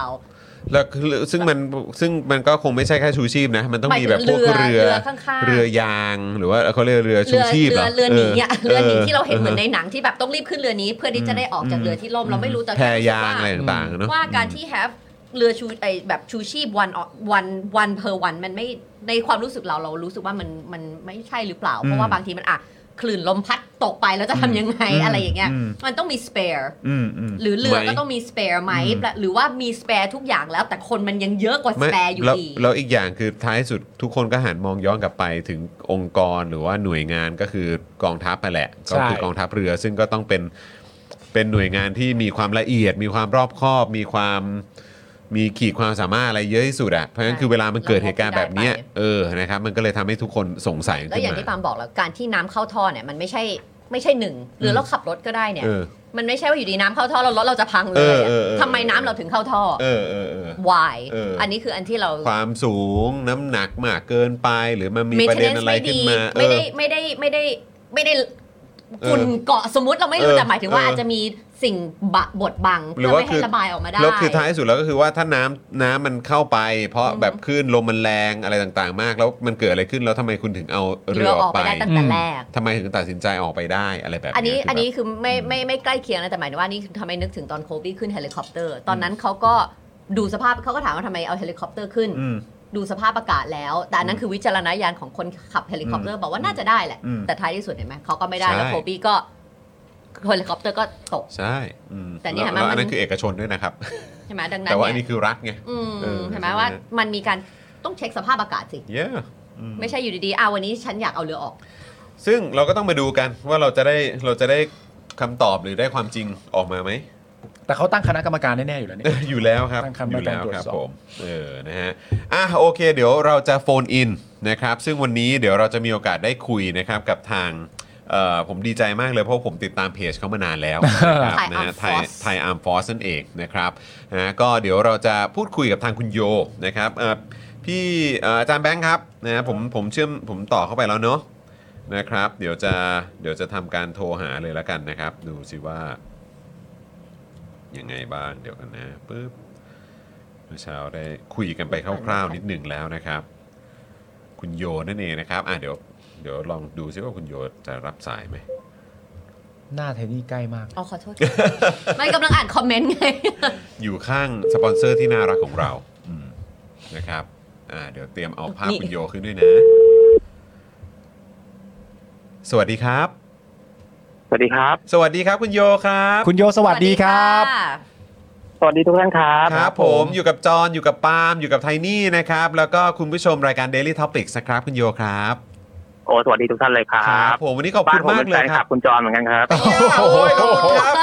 พวกเราก็เป็นแฟนคลับไทยอาร์มฟอสเหมือนกัน ครับ นะ ผม เราติดตามอยู่แล้วก็สนับสนุนอยู่ด้วยนะค พอ รับ มีประเด็นเรื่องเครื่องไม้เครื่องมือหรือตั้งแต่ตอนแรกที่ประเด็นเรื่องเอ่อเครื่องบินจากพม่านี่เราก็ติดตามเพจเป็นที่บ่อยมากเลยนะ ใช่ ฮะ ใช่ใช่ใช่ ครับ ถูกต้อง ผม คุณโยครับ ขอบคุ วัน ณมาก นี้ ครับผม ต้องขอรบกวนถาถามทางคุณโยหน่อยครับเออคือ ความรู้ พวกเราเนี่ยก็ไม่ได้ไม่ได้มีความรู้หรือความเชี่ยวชาญเอ่อขขนาดนั้นนะนะครับ ก็เลยรู้สึกว่าโอ้โหถามทางคุณโยน่าจะชัวร์สุดนะครับ แล้วก็ได้ข้อมูลที่เป็นประโยชน์กับคุณผู้ชมแน่นอนนะครับ คือถามคุณโยก่อนดีกว่าครับว่า คือเท่าที่ทราบถึงตอนนี้เนี่ย คุณโยมองว่าไอเหตุการณ์เหล่านี้เนี่ยมัน คือจากมุมมองทั้งหมดที่ติดตามแล้วก็สรุปมาเบื้องต้นให้ให้เอ่อคุณผู้อ่านหรือผู้ติดตามในทางอัมฟอสติดตามกันเนี่ย คุณโยมมีความคิดเห็นว่าอย่างไงบ้างครับ อย่างแรกอะออกตัวแรงเอียดเอียดๆเลยก็คือว่าเอ่อผมก็ยังสรุปไม่ได้เหมือนกัน เพราะว่า ครั เรา บ ก็เราก็ใช่ก็คือเหมือนจริงๆเหมือนกับที่ทุกท่านพูดนะครับว่าเรายังมีเอ่อข้อสงสัยแล้วก็ยังมียังมีข้อมูลที่ยังไม่ได้อีกเยอะ ครับ แต่ว่าให้เราให้เราคิดคร่าวๆเลยเนี่ย มันก็คงจะไม่พ้นจากเหตุการณ์ หรือว่าสาเหตุไม่กี่อย่างครับก็แน่นอนก็คือหนึ่งในนั้นก็คือเป็นสภาพอากาศ ครับ สภาพอากาศรุนแรงครับเพราะว่าเรือก็มีเรือเอกชนล่มอยู่ลำหนึ่งเหมือนกัน อืม ใน ค ใน รับ พื้นที่เดียวกันสองก็คือเรื่องก็คงเป็นเรื่องเรื่องตัวเรือนะครับ อันเนี้ยไม่รู้ว่าเอ่อคนคนของที่อยู่บนเรือเนี่ยแล้วก็กำลังคนเรือเนี่ยเขาทำงานยังไงผิดพลาดตรงไหนหรือเปล่า หรืออาจจะไม่มีความผิดพลาดก็ได้ อันเนี้ยต้องว่ากันต่อไป ซึ่งมันต้องเกิดจากการสอบสวน อือฮึ ซึ่งตรงเนี้ยจริงๆแล้วเนี่ยกองทัพเรือควรจะต้องสอบสวนแล้วอาจจะต้องพูดง่ายๆคืออาจจะต้องประกาศให้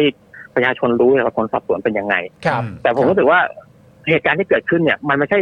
เป็นสาเหตุเดียวจะทำให้เกิดเหตุการณ์เนี้ยเกิดขึ้น อืมครับ มันเป็น chain of event มันเป็นสิ่งที่ต้องมีหลาย ๆ อันน่ะมารวมกันจนทำให้เกิดเหตุการณ์เนี้ยขึ้น เพราะว่าโดยปกติเรือรบเนี่ย มันจะเป็นเรือที่ถูกสร้างมาดีครับ ครับ มันจะมีการควบคุมความเสียหายได้ดี มันไม่ได้จมง่ายๆดังนั้นถ้ามันจมเนี่ยมันต้องมีความผิดปกติอะไรบางอย่าง ค่ะ ฮะ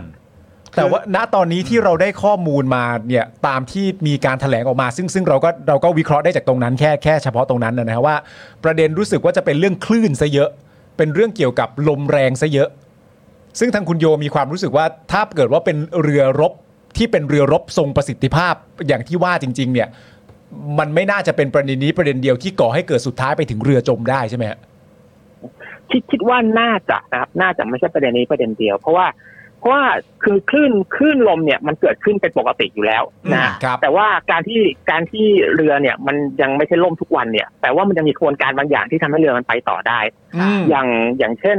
อ่าปกติถ้าคลื่นมาเนี่ยเราก็หันหันหัวเรือไปเจอคลื่นมันก็จะไม่ ครับ ไม่ไม่พัดเข้าข้างเรือคว่ำไป อืม แต่ว่าสิ่งที่มันเกิดขึ้นเนี่ยถ้าเราเห็นเนี่ยคือน้ำมันเข้าเรือก่อนดังนั้นเนี่ยมันไม่ใช่คลื่นพัดเรือแล้วเรือล่มละ อืม ฮะ มันคือมันเกิดความผิดพลาดอะไรบางอย่างกับระบบที่ทำให้น้ำเนี่ยมันไม่สามารถจะสูบออกได้ ค่ะ ครับ ซึ่งกองทัพเรือเนี่ยอธิบายไปว่าเป็นน้ำเข้าท่อไอเสีย เพราะว่ามันมีท่อไอเสียอยู่ข้างๆเรือเนี่ย อืม อันเนี้ยอันเนี้ยก็ไม่รู้เหมือนกันว่าเข้าไปได้ยังไง แล้วปกติเนี่ย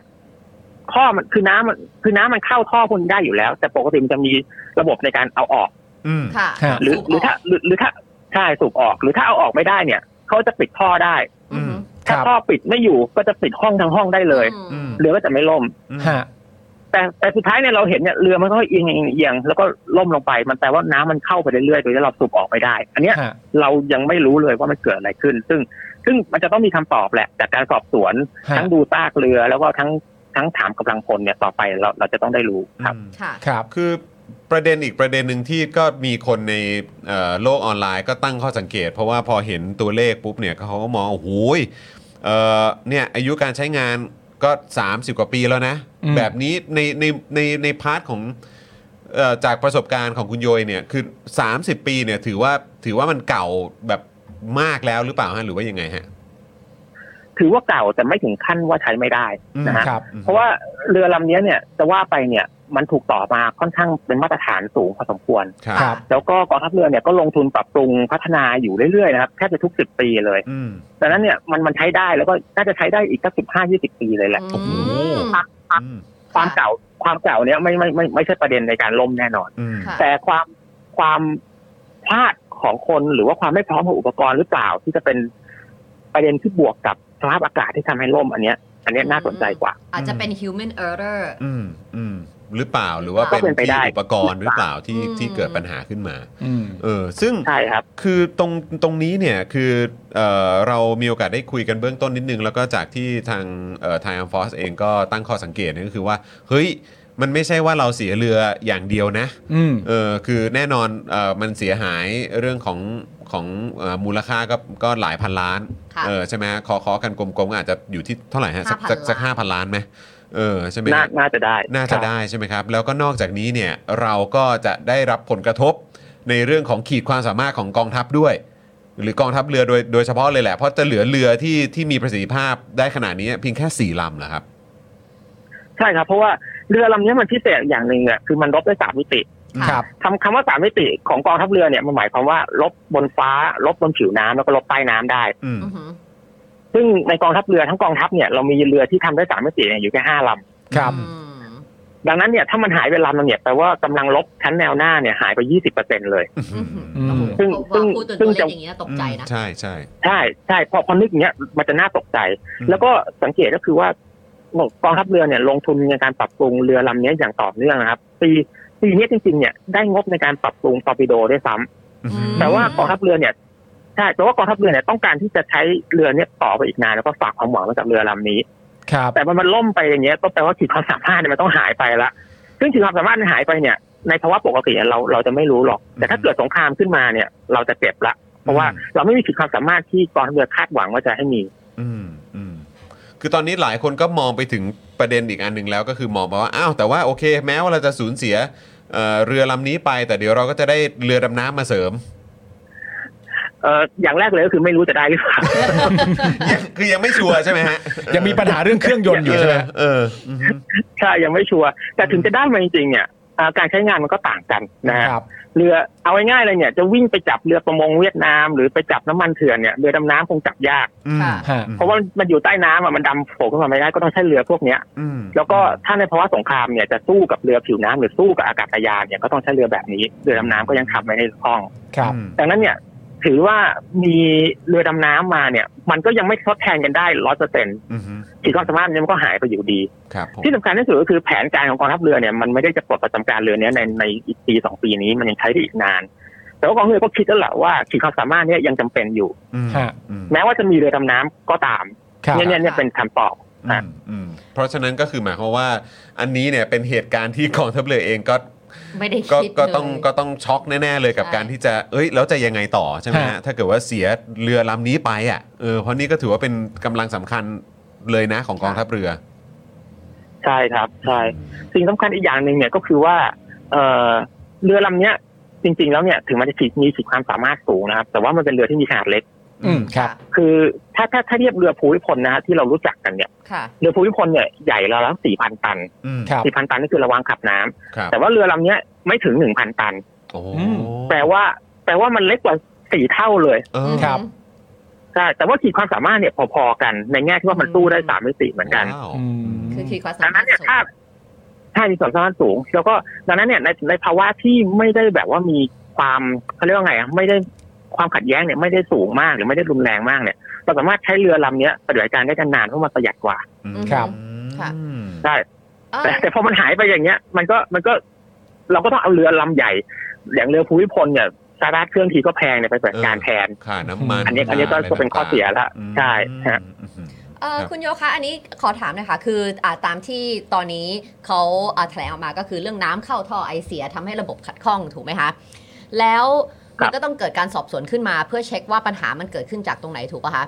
เลยอยากรู้อันนี้ ใช่ครับ ไม่รู้เลยค่ะว่าว่าว่ามีหรือเปล่าแต่อย่างมันมี black box ไหมหมายถึงเรืออ อ เหมือนเครื่องบินว่าเราสามารถดูได้ว่าระบบมันขัดมันเกิดความขัดข้องตรงไหน เพราะถ้าเกิดว่ามันมีน้ำเข้าเรือหรืออะไรเสียมันน่าจะมีแบบ หรือ แจ้ง มี เตื การอน บัน ก่อน ทึก อะ กันไหม บันทึกได้ยินเสียงผู้พูดคุยกันบนเรือ หรือมีการแจ้งว่า คือ แบบ คือเอาง่ายๆเอ่อเรือลำนี้มีมีกล่องดำไหม อ่า คล้ายๆอย่างเงี้ยเออ ผมบอกตรงๆเลยว่าผมไม่แน่ใจ อืเออมเพราะว่า เพราะว่าเพราะว่าเรือลำนี้ก็อย่างว่าก็สามสิบกว่าปีแล้ว ครับ แต่ว่ามันสิ่งที่มันจะตอบได้ถึงแม้ว่าจะไม่มีแบ็กบ็อกเลยพวกนี้ก็ตามก็คือว่าค่าพารามิเตอร์ต่างๆ ที่มันอยู่ในคอมพิวเตอร์ของเรือ ครับ ซึ่งตอนเนี้ยมันน่าจะจมน้ำสูญหายไปหมดแล้ว ดังนั้นเนี่ยสิ่งที่จะตอบได้ เป็นเป็นสิ่งต่อมาก็คือว่าการดูเอ่อสภาพทางกายภาพของเรือครับ เช่น ค่ะ ดูว่าท่อมันเสียหายยังไงเอ่อเอ่อมีการล็อกหรือเปล่า เพราะถ้ามีการล็อกเนี่ยก็จะแสดงให้เห็นว่ามันเกิดการควบคุมความเสียหายของกำลังพลแล้ว อืม แต่อาจจะควบคุมไม่ได้ อืม ก็คือคือคือคือว่าแปลว่าทำตามขั้นตอน แต่ถ้าไม่มีการล็อกอะไรเงี้ยก็คือกำลังพลทำไมไม่ควบคุมความเสียหายทำไมปล่อยให้น้ำมันเข้าท่อไปเรื่อยจนเรือมันล่ม อืม เพราะเรือก็ใช้เวลาสิบเป็นสิบชั่วโมงนะครับกว่ากว่าจะจม ค่ะ อะไรอย่างเงี้ย มันอาจจะต้องใช้วิธีการทำไปรอบ ค่ะ ครับ แล้วแล้วกัปตันคนที่จะได้ให้คำตอบได้ชัดเจนที่สุดนะคะในแง่ของแบบว่ามันมีการแจ้งเตือนระบบที่หนึ่งว่าตรงนี้ขัดข้องแล้วมามันมัน chain of event event จนมันไม่สามารถที่จะควบคุมการจมของเรือเรือได้เนี่ยค่ะ มันต้องอยู่ที่กัปตันกับกับ หรือว่าตัวเจ้าหน้าที่ ตัวเจ้าหน้าที่ที่ เออออยู่อยู่ในใน engine room อืมอืม หรือเปล่า ๆใช่คนคนที่อยู่ทำหน้าที่ดูแลระบบเครื่องกลต่างๆเขาเรียกว่าต้นกลนะ อ่า ก็น่าจะเป็นคนแรกที่ต้องตอบคำถาม แต่ว่าความรับผิดชอบทั้งหมดเนี่ยก็อยู่ที่กัปตันนะ อืม ว่าเป็นผู้ที่ตัดสินใจว่าจะทำยังไง อืม คราวเนี้ยปกติแล้วเนี่ยกำลังพลของเรือทุกคนเนี่ยจะได้รับการฝึกไม่ว่าเรือลำไหนครับทั่วโลกจะได้รับการฝึกในการควบคุมความเสียหาย ค่ะ เพราะว่าถ้าเกิดว่าเข้าสงครามเนี่ย มันโดนจรวดยิงโดนปืนยิงเนี่ย อืม มีระเบิดอะไรก็ตามอย่างเงี้ย อืม เขาก็ต้องหาทางดับเพลิงหาทาง อ่าค่ะ ป้องกันไม่ให้น้ำเข้าเพื่อให้เรือมันยังลอยแล้วก็ลบต่อได้ อืม ค่ะ อืม คราวนี้ปกติแล้วเนี่ยไอ้พวกนั้นน่ะโดนระเบิดยิงเนี่ยยังต้องโดนตั้งหลายลูกกว่าจะจม อืม ค่ะ แต่นี่น้ำเข้าท่อไอเสียเองเนี่ย มันก็ไม่น่าจะจมง่ายนะฮะดังนั้นเนี่ยอาจจะต้องนั่งไปหาคำตอบว่า damage control หรือการควบคุมความเสียหายเนี่ยเอ่อทำอย่างครบถ้วนตามกระบวนการหรือยัง อืม ม หรือว่าถ้าทำครบถ้วนแล้วมีอุปกรณ์ส่วนไหนที่ใช้งานได้บ้างไม่ได้บ้าง อืม ฮะ อันนี้จะเป็นคำตอบเพราะว่ามันมีคีย์เวิร์ดอันหนึงนะครับ ที่กองทัพเรือแถลงมาก็คือว่า ค่ะ เอ่อเรือหลวงกระบุรีเนี่ยเข้าไปช่วย ค่ะ โดยพยายามที่จะเอาเครื่องสูบน้ำเนี่ยเข้าไปช่วย ครั แต่ บ เข้าเทียบไม่ได้เครื่องเอ่อเอ่อขึ้นลมมันแรง ครับ คราวเนี้ยผมก็งงว่าเอ๊ะถ้าอย่างเงี้ยแล้วมีมีข่าวว่าเครื่องสูบน้ำบนเรือเนี่ยมันใช้งานไม่ได้หรือเปล่า อืม ถึงต้องพกอีกเครื่องหนึ่งไปอย่างนี้ใช่ไหมคะ หรือหรือเปล่า อืม แล้วก็เถอะถ้าเกิดว่ามันเป็นอย่างนี้เนี่ย ถ้าเกิดว่าเครื่องสูบน้ำมันใช้ไม่ได้จริงๆเนี่ยเรือมันออกมาได้ยังไง อืม อืม คือถ้า อะไร เรา อ ไม่ ย่างเงี้ ส ย ม มัน บูรณ์ อืมอืม ใช่ใช่ถ้าเรือไม่สมบูรณ์แล้วก็ถ้าเป็นระบบที่มันคริติคอลจริงๆเนี่ยโอเคละเราพูดกันตรงๆเลยก็คือว่างานเนี้ยคือการออกมาจากสัตหีบมาที่บางสะพานเพื่อมาร่วมงานพิธี เออ ครับ มันไม่ต้องไปรบกับใคร ครับ ปืนใช้ไม่ได้ยังพอว่า อืม แต่ถ้าเครื่องสูบน้ำใช้ไม่ได้ระบบกู้ชีพใช้ไม่ได้เนี่ยอันนี้ไม่ว่าออกไปไหนก็ห้ามออก อ่าค่ะ อืม โอ้ย มีการตรวจสอบหรือยังอะไรอย่างเงี้ยเป็นต้น ชัดนะก็คือว่ามันเป็นประเด็นแบบไม่ไม่ตัวไม่ตัวบุคคล อืม ซึ่งเป็นคนควบคุมเรือก็คืออุปกรณ์ อืม ว่ามันมีเอ่อประเด็นไหนใน 2 ประเด็นที่ผิดพลาด เออเลอร์ตรงไหน มันเออเรอร์ตรงไหนอย่างไรก็ดี ถ้ามันเป็นอุปกรณ์เนี่ยก็จะมีคำถามต่อเนื่องไปว่า แล้วอุปกรณ์ที่ไม่พร้อมหรือว่าเออเรอร์เนี่ยถูกให้เรือเนี่ยออกมาได้ยังไงตั้งแต่แรก อืม ใช่ไหมฮะ ใช่เพราะแต่แต่แต่ว่าอาจจะเกิดจากคนก็ได้เช่นกันนะครับ เช่น ครับ ทำตามขั้นตอนของการควบคุมความเสียหายไม่ถูกต้อง ฮะ หรือว่าไม่ได้เฝ้าดูอะไรอย่างเงี้ยคือมันคือมันเกิดได้หมดเลยตอนเนี้ย ค่ะ หรือหรือแม้จะเกิดจากการที่ว่าแม้แต่อุปกรณ์ใช้ได้หมด คนทำถูกทุกอย่าง แต่ขึ้นลมมันแรงเกินไปจนเรือล่มมันก็เป็นไปได้อีกเช่นกัน ครับ อืม เพียงแต่ฟังดูแล้วดูอ่านอ่านเหตุการณ์คร่าวๆเนี่ย คิดว่ามันน่าจะเกิดจากจากจากสิ่งที่ควบคุมได้มากกว่า อืม ก็คือการยานไหนคอนโทร ครับ ฮะ ผมนะฮะงั้นเอ่อคราวนี้วนกลับมาอีกนิดหนึ่งครับคุณโยครับ คือเมื่อสักครู่นี้ก็คุยกันว่าเฮ้ยอ้าวอย่างนั้นถ้าเกิดว่าอุปกรณ์มีปัญหา หรือว่ามีอะไรที่มันใช้ไม่ได้อะเครื่องสูบน้ำมีปัญหาหรือเปล่าอันนี่เราตั้งข้อสังเกตกันนะครับคราวนี้เราเราเราเราพูดถึงงบประมาณการซ่อมบำรุง คืออ ม โดยปกติแล้วอย่างเอ่อกองทัพหรือว่ากองทัพเรืออย่างเงี้ยคือเขาเขาเขาจะมีงบประมาณเหล่านี้ที่ได้ค่อนข้างเพียงพออยู่แล้วหรือเปล่าครับ ในการซ่อมบำรุงต่าง ๆ หรือว่าบางทีก็ต้องมีการเจียดเพื่อไปซื้ออุปกรณ์ยุทโธปกรณ์อะไรใหม่ หรือเปล่า หรือว่ายังไงมันเลยทำให้อาจจะไม่พอหรือเปล่าครับ เท่าที่เห็นเนี่ยส่วนมากเนี่ยงบ ซ่อมไม่ค่อยพอ อืม ค่ะ แล้วแต่ว่าเขาจะเน้นไปซื้อมากกว่า อืม ม อันเนี้ยหลักหลักฐานสำคัญเนี่ยผมไม่ได้พูดเอง ครับ แต่เป็นคำพูดของผู้บัญชาการทหารเรือท่านที่แล้ว ครับ ครับ พูดพูดพูดตรงๆออกมาเลยว่า มีที่ผ่านมาเนี่ยมีการใช้งบประมาณในงานจัดหาอาวุธค่อนข้างมาก อืม แล้วก็ทำให้การซ่อมบำรุงทั้งเรือแล้วก็อากาศยานเนี่ยต้องถูกเลื่อนออกไปหลายรายการ อืม ครับ ดังนั้นเนี่ยก็จะปีงบประมาณ 66 ซึ่งเราก็อยู่ในปีงบประมาณ 66 เนี่ยกองทัพเรือก็จะไม่เสนอของงบประมาณในการซื้ออาวุธ แต่จะไปขอเสนองบประมาณในการซ่อมบำรุงอาวุธแทน อืม ซึ่งซึ่งอันเนี้ยถ้าจะโยงนะฮะก็คือหมายความว่าถ้าเหตุการณ์เนี้ยมันเกิดขึ้นจากความไม่พร้อมของอุปกรณ์จริง ๆ เนี่ย มันก็แปลว่าผอบทรคนที่แล้วคิดถูก แต่ว่าสิ่งแต่ว่าทำไม่ทันเท่านั้นเอง อ่า กับการสิ่งที่มันเกิดขึ้น อืม ค่ะ คือจะขอไว้สำหรับปี อืม งบ 66 แต่ดันเกิดเรื่องก่อน แต่เกิดเรื่องก่อนเพราะว่าจริงๆแล้วเนี่ยเรือลำเนี้ยก็มีคิวที่จะเข้าไปปรับปรุงตอร์ปิโดอยู่เหมือนกัน อ่า นะ อืม อ่าแล้วคื ซึ่ง อ ก็คือน่าจะเป็นใช้ครับผม อืมอ่าอ่าเชิญเชิญเชิญเชิญครับต่อ อ๋อซึ่งซึ่งซึ่งให้เดาก็น่าจะต้องมีการซ่อมบำรุงพร้อมกันไป อืม ช่วงนั้นแหละ อ อ๋อ อารมณ์อารมณ์เหมือนเข้าศูนย์เนี่ย เข้าศูนย์ก็คือ ำลังจะเข้า ก็คือไม่ใช่ตอร์ปิโดอย่างเดียว ถ้าตรวจสอบ เอออ พ ย่า บ ง เจออะไร อื่นก็ต้ มั อน ง เออร์เรอร์อยู่ก็ปฏิบัติตามไป แต่คือ ได้ เออคืออีกอย่างหนึ่งเนี่ยก็คือว่าแต่ตอนนี้เขาก็มองว่าเขาอยากจะไป คือมันก็มีเรื่องของเรือดำน้ำหรือแม้กระทั่งที่เราก็คุยกันว่าเออแบบเนี่ยอย่างของกองทัพอากาศเนี่ยก็แบบอยากจะกำลังเล็งๆเรื่อง F35 มีพูดอะไรพวกนี้ขึ้นมา แต่คือของพวกนี้มันเป็นของใหม่แล้วแล้วการ maintenance มันมันก็น่าจะแพงด้วยหรือเปล่าฮะถ้าเกิดว่าจะเอาของของเหล่านี้เข้ามาแล้วแล้วของเก่าล่ะจะยังไง ตอนนี้งบงบก็แทบจะไม่พออยู่แล้ว ลองคิดง่ายๆว่าเราขับรถนะครับ ครับ ถ้าเป็นรถแบบยุโรปราคาแพง SUV แพงๆเนี่ย อืม ซื้อแพงต้อมก็ยังแพง ค่ะ อืม F35 หรือเรือดำน้ำเนี่ยก็มีเดียวกันเลย ครับ ครับ เราซื้อก็แพงอยู่แล้วต้อมก็ต้องแพงนะครับ อืม อืม อย่างอย่างอย่าง F35 เนี่ยอเมริกายังซ่อมไม่ค่อยไหวเลย อุ้ย เรา ครับผม ใช่ใช่คืออเมริกายังบ่นเลยว่ามันซ่อมแพง อืม ดังนั้นเนี่ยถ้าซื้อมาผมก็ยังงงอยู่เหมือนกันว่าเราจะซ่อมไหวไหม อืม หรือหรืออย่างในกรณีของกองทัพเรือเนี่ยอันนี้เกิดขึ้นอยู่แล้วนะครับเพราะว่ากองทัพเรือเนี่ยผ่านงบออกไปราวๆทั้งโครงการเนี่ยน่าจะสักหกหมื่นล้านอ่ะในการจัดหาเรือดำน้ำ ค่ะ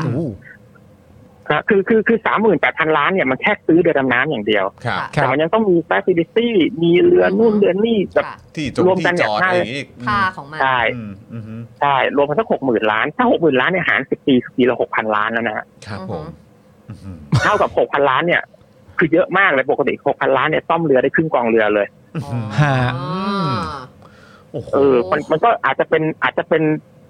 เป็นปัจจัยหนึ่งหรือเปล่า เพราะว่างบจากเอ่อช่วงที่ผ่านมาเนี่ยก็ถูกลดจากโควิด ซึ่งอันเนี้ยเป็นการมันมาถูกต้องแล้ว เพราะว่าประเทศไทย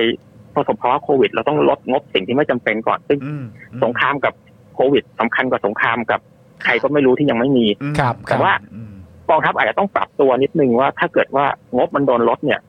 ก็ลดการซื้ออาวุธก่อนไหมมาดูแลอาวุธที่มีอยู่ไว้ก่อนอะไรประมาณเนี้ยนี่น่าจะเป็นโจทย์ที่กองทัพควรจะพิจารณามากกว่า ค่ะ ฮะ ขอขอถามนิดนึง แต่ไม่รู้ว่าคุณโยจะมีคำตอบหรือเปล่าคะเพราะเมื่อกี้เราอัปเดตไปว่าตอนปี 60 เนี่ย ก็ได้ซื้อฮาพูนแบล็กทูนะคะ ขีปนาวุธมามาใช้กับกับเรือเรือหลวงสุโขทัยมันมันได้ไปกับเรือหรือเปล่าคะหรือว่า แบบนี้ เขา มัน เขา จม ถูก มันจมไป มัน กับเรือ หายไป รือ ด้วยหรือเปล่า ไม่ได้ไม่ได้ออกรบจึงไม่ได้ติดตั้ง เออ อันนี้บอกตรงก็ภาวนาว่าเอ่อจรวดยังน่าจะอยู่ถูกเก็บไว้บนฝั่งนะครับเพราะว่าถ้าเกิดว่าเอาไปด้วยก็ คงจมก็น่าเสียดายเหมือนกัน เออ แต่ว่าด้วยด้วยตัว แต่ว่า ตัวภารกิจเองเนี่ยอืมอ่ามันไม่ใช่ภารกิจในทางรบถูกไหมฮะ อืม ใช่ ก็ แต่ อา ว่า จจะไม่มีความจำ ก็ เป็ ก็อย่าง น ใช่ก็อย่างที่บอกคือว่าปกติแล้วเนี่ยเวลากองทัพเรือจะเอาเรือมาพิธีพวกเนี้ยเขาก็จะหาเรือที่มีภารกิจใกล้เคียงบริเวณนั้นอยู่แล้ว อืม อืมครับ เพื่อที่จะได้ไม่ต้องแบบมาเกณฑ์กำลังพลกับอีกฝั่งหนึ่งไปอีกฝั่งหนึ่ง อืม ฮะ คราวเนี้ยผมก็อนุมานว่าเรือลำเนี้ย น่าจะต้องเปิดภารกิจแถวนี้อาจจะแบบหลังจากจบพิธีจากงานเสด็จเตี่ยก็ไปลาดตระเวนต่ออะไรอย่างเงี้ย อ๋อซึ่งอาจจะอีกควิปก็ได้ อืม อาจจะเป็นไปได้ซึ่งก็อาจก็อาจจะต้องเอาจรวดไปด้วยก็ได้ ซึ่งอันนี้ก็ยังไม่รู้เหมือนกันแต่ถ้าแต่ถ้าเกิดว่าจรวดจมน้ำไปก็ก็น่าเสียดายนะก็ไปหมดทั้งทั้งลำเล ก็ ย อีกเกือบพันล้าน ก็เดี๋ยวก็ต้องรอฮะก็ต้องรอ รอแถลงการ รอคอนเฟิร์มนะครับ แล้วก็รอฟังข้อมูลเพิ่มเติมอีกทีนะครับ โอ้โหแม่นี่เป็นไง ได้ข้อมูลจากทางคุณโย ชัดๆ เลยแต่ว่าอยากถามคุณโยอีกอันเดียวก็คือว่าเราเราจะได้ในฐานะผู้ที่ไม่มีความรู้ประเด็นนี้มากเนี่ย เราจะได้ติดตามถูกก็คือว่าสำหรับคุณโยคุณโยมีความรู้สึกว่าณตอนนี้เนี่ยเอ่อถามยังไง คุณโยอยากอยากรู้เรื่องอะไรมากที่สุดที่จะทำให้กระจ่างได้ เออ ดีพวกเราจะได้ตามด้วย พวกเราจะได้ตามด้วยว่า อ๋อมีมีประเด็นนี้ ความชัดเจนน่าจะออกมาจากการตอบคำถามนี้ประเด็นนี้ หรือว่าห่วงเวลาที่หายไปเหล่านี้หรืออะไรยังไงครับ ผมผมนั่งฟังสามท่านคุยกันก่อนหน้านี้ครับ ครับ ะ ผมผมเห็นด้วยหลายประเด็นนะฮะโดยเฉพาะอย่างยิ่งคือ ผมรู้สึกว่าทั้งสามท่านเนี่ยจับประเด็นได้ว่า มันมี missing link บางอย่างอะ อ่าครับ จากเหตุการณ์ที่ไม่มีอะไรเลย จนมาถึงเหตุการณ์เรือจม ครับ ค่ะ ซึ่งซึ่งตรงเนี้ย missing link ตรงเนี้ยจะเป็นคีย์เวิร์ดสำคัญเลยแหละที่จะทำให้เรารู้ว่าเรือเนี้ยมันจมเพราะอะไร ฮะ มีความผิดพลาดตรงไหน ซึ่ง missing link ตรงเนี้ยมันก็มีผู้ต้องหาอยู่หลายอย่าง อย่างเช่นสภาพอากาศ อืม ค่ะ อย่างเช่นอุปกรณ์ไม่พร้อม ครับ หรือความผิดพลาดที่เป็น คน human error อืม ค่ะ ใช่ ซึ่งถ้าเราจะอยากรู้มากที่สุดให้กองทัพเรือชี้แจงเนี่ยคือว่า ณ วินาทีที่เอ่อกำลังพลของเรือเนี่ย รู้ว่าเกิดปัญหา ไปจนถึงวินาทีที่จะต้องสละเรือเนี่ย อืม มันมีการทำงานอะไรบ้าง ใช้อุปกรณ์อะไรบ้าง สั่งการยังไงบ้าง แล้วก็มีมีขบวนการในการควบคุมความเสียหายยังไงบ้าง จนทำให้ทุกอย่างเนี่ยมันมันมันทำไม่ได้ จนในที่สุดเรือมันจม ผมคิดว่าถ้ากองทัพเรือเนี่ยอธิบายไทม์ไลน์ตรงเนี้ย เราจะกระจ่างละแล้วเราก็จะรู้แล้วแหละว่าเราจะต้องไปปรับแก้ตรงไหนเพื่อไม่ให้ในอนาคตมันเกิดขึ้นอีก เพราะว่าการที่เราอยู่กับทะเลเราห้ามฟ้าห้ามฝนไม่ได้ ครับ สิ่งที่เราจะห้ามได้เนี่ยก็คือเราห้ามตัวเองไม่ให้ทำผิดพลาด อืม อืม ตรงเนี้ยเราเราจะเราจะป้องกันได้นะครับ แล้วก็การที่เรือลบเนี่ยคือผมเชื่อว่าไม่มีกำลังพลคนไหนอยากจะเอาชีวิตตัวเองไปเสี่ยง อยาก ค จะ รับ เอาเรือที่ตัวเองนอนอยู่ทุกวันเนี่ยไปเสี่ยงด้วยการที่ว่าทำอาผิดพลาดแล้วเรือมันจมไป ดังนั้นเนี่ยอันนี้เชื่อด้วยความบริสุทธิ์ใจว่าเขาคงไม่ได้ตั้งใจ ครับ แต่มันจะมีความผิดพลาดไหม หรือว่ามันมีความไม่พร้อมมันอื่น ที่เป็นองค์ความองค์ความพยพอื่นเนี่ย ตรงเนี้ยอยากให้กองทัพเรือสื่อสารออกมา แล้วอยากให้กองทัพเรือมองมองประเด็นของคนที่มาตั้งคำถามและประชาชนที่มาตั้งคำถามเนี่ยว่า อืม เขาไม่ได้ตั้งคำถามเพื่อเขาอยากจะโจมตีกองทัพเรือ อืม แต่เขาตั้งคำถามเพราะว่าเขารู้สึกว่าลูกหลานกับญาติพี่น้องหรือว่าคนไทยด้วยกันเนี่ยที่เป็นทหารที่อยู่บนที่อยู่บนเรือลำนี้เนี่ย ต้องประสบภัย อืม ทำไมมันถึงเป็นอย่างนั้น อืมม ของที่เรือที่ซื้อมาเนี่ยก็ซื้อมาจากเงินภาษีประชาชน ค่ะ เรือที่ล่มไป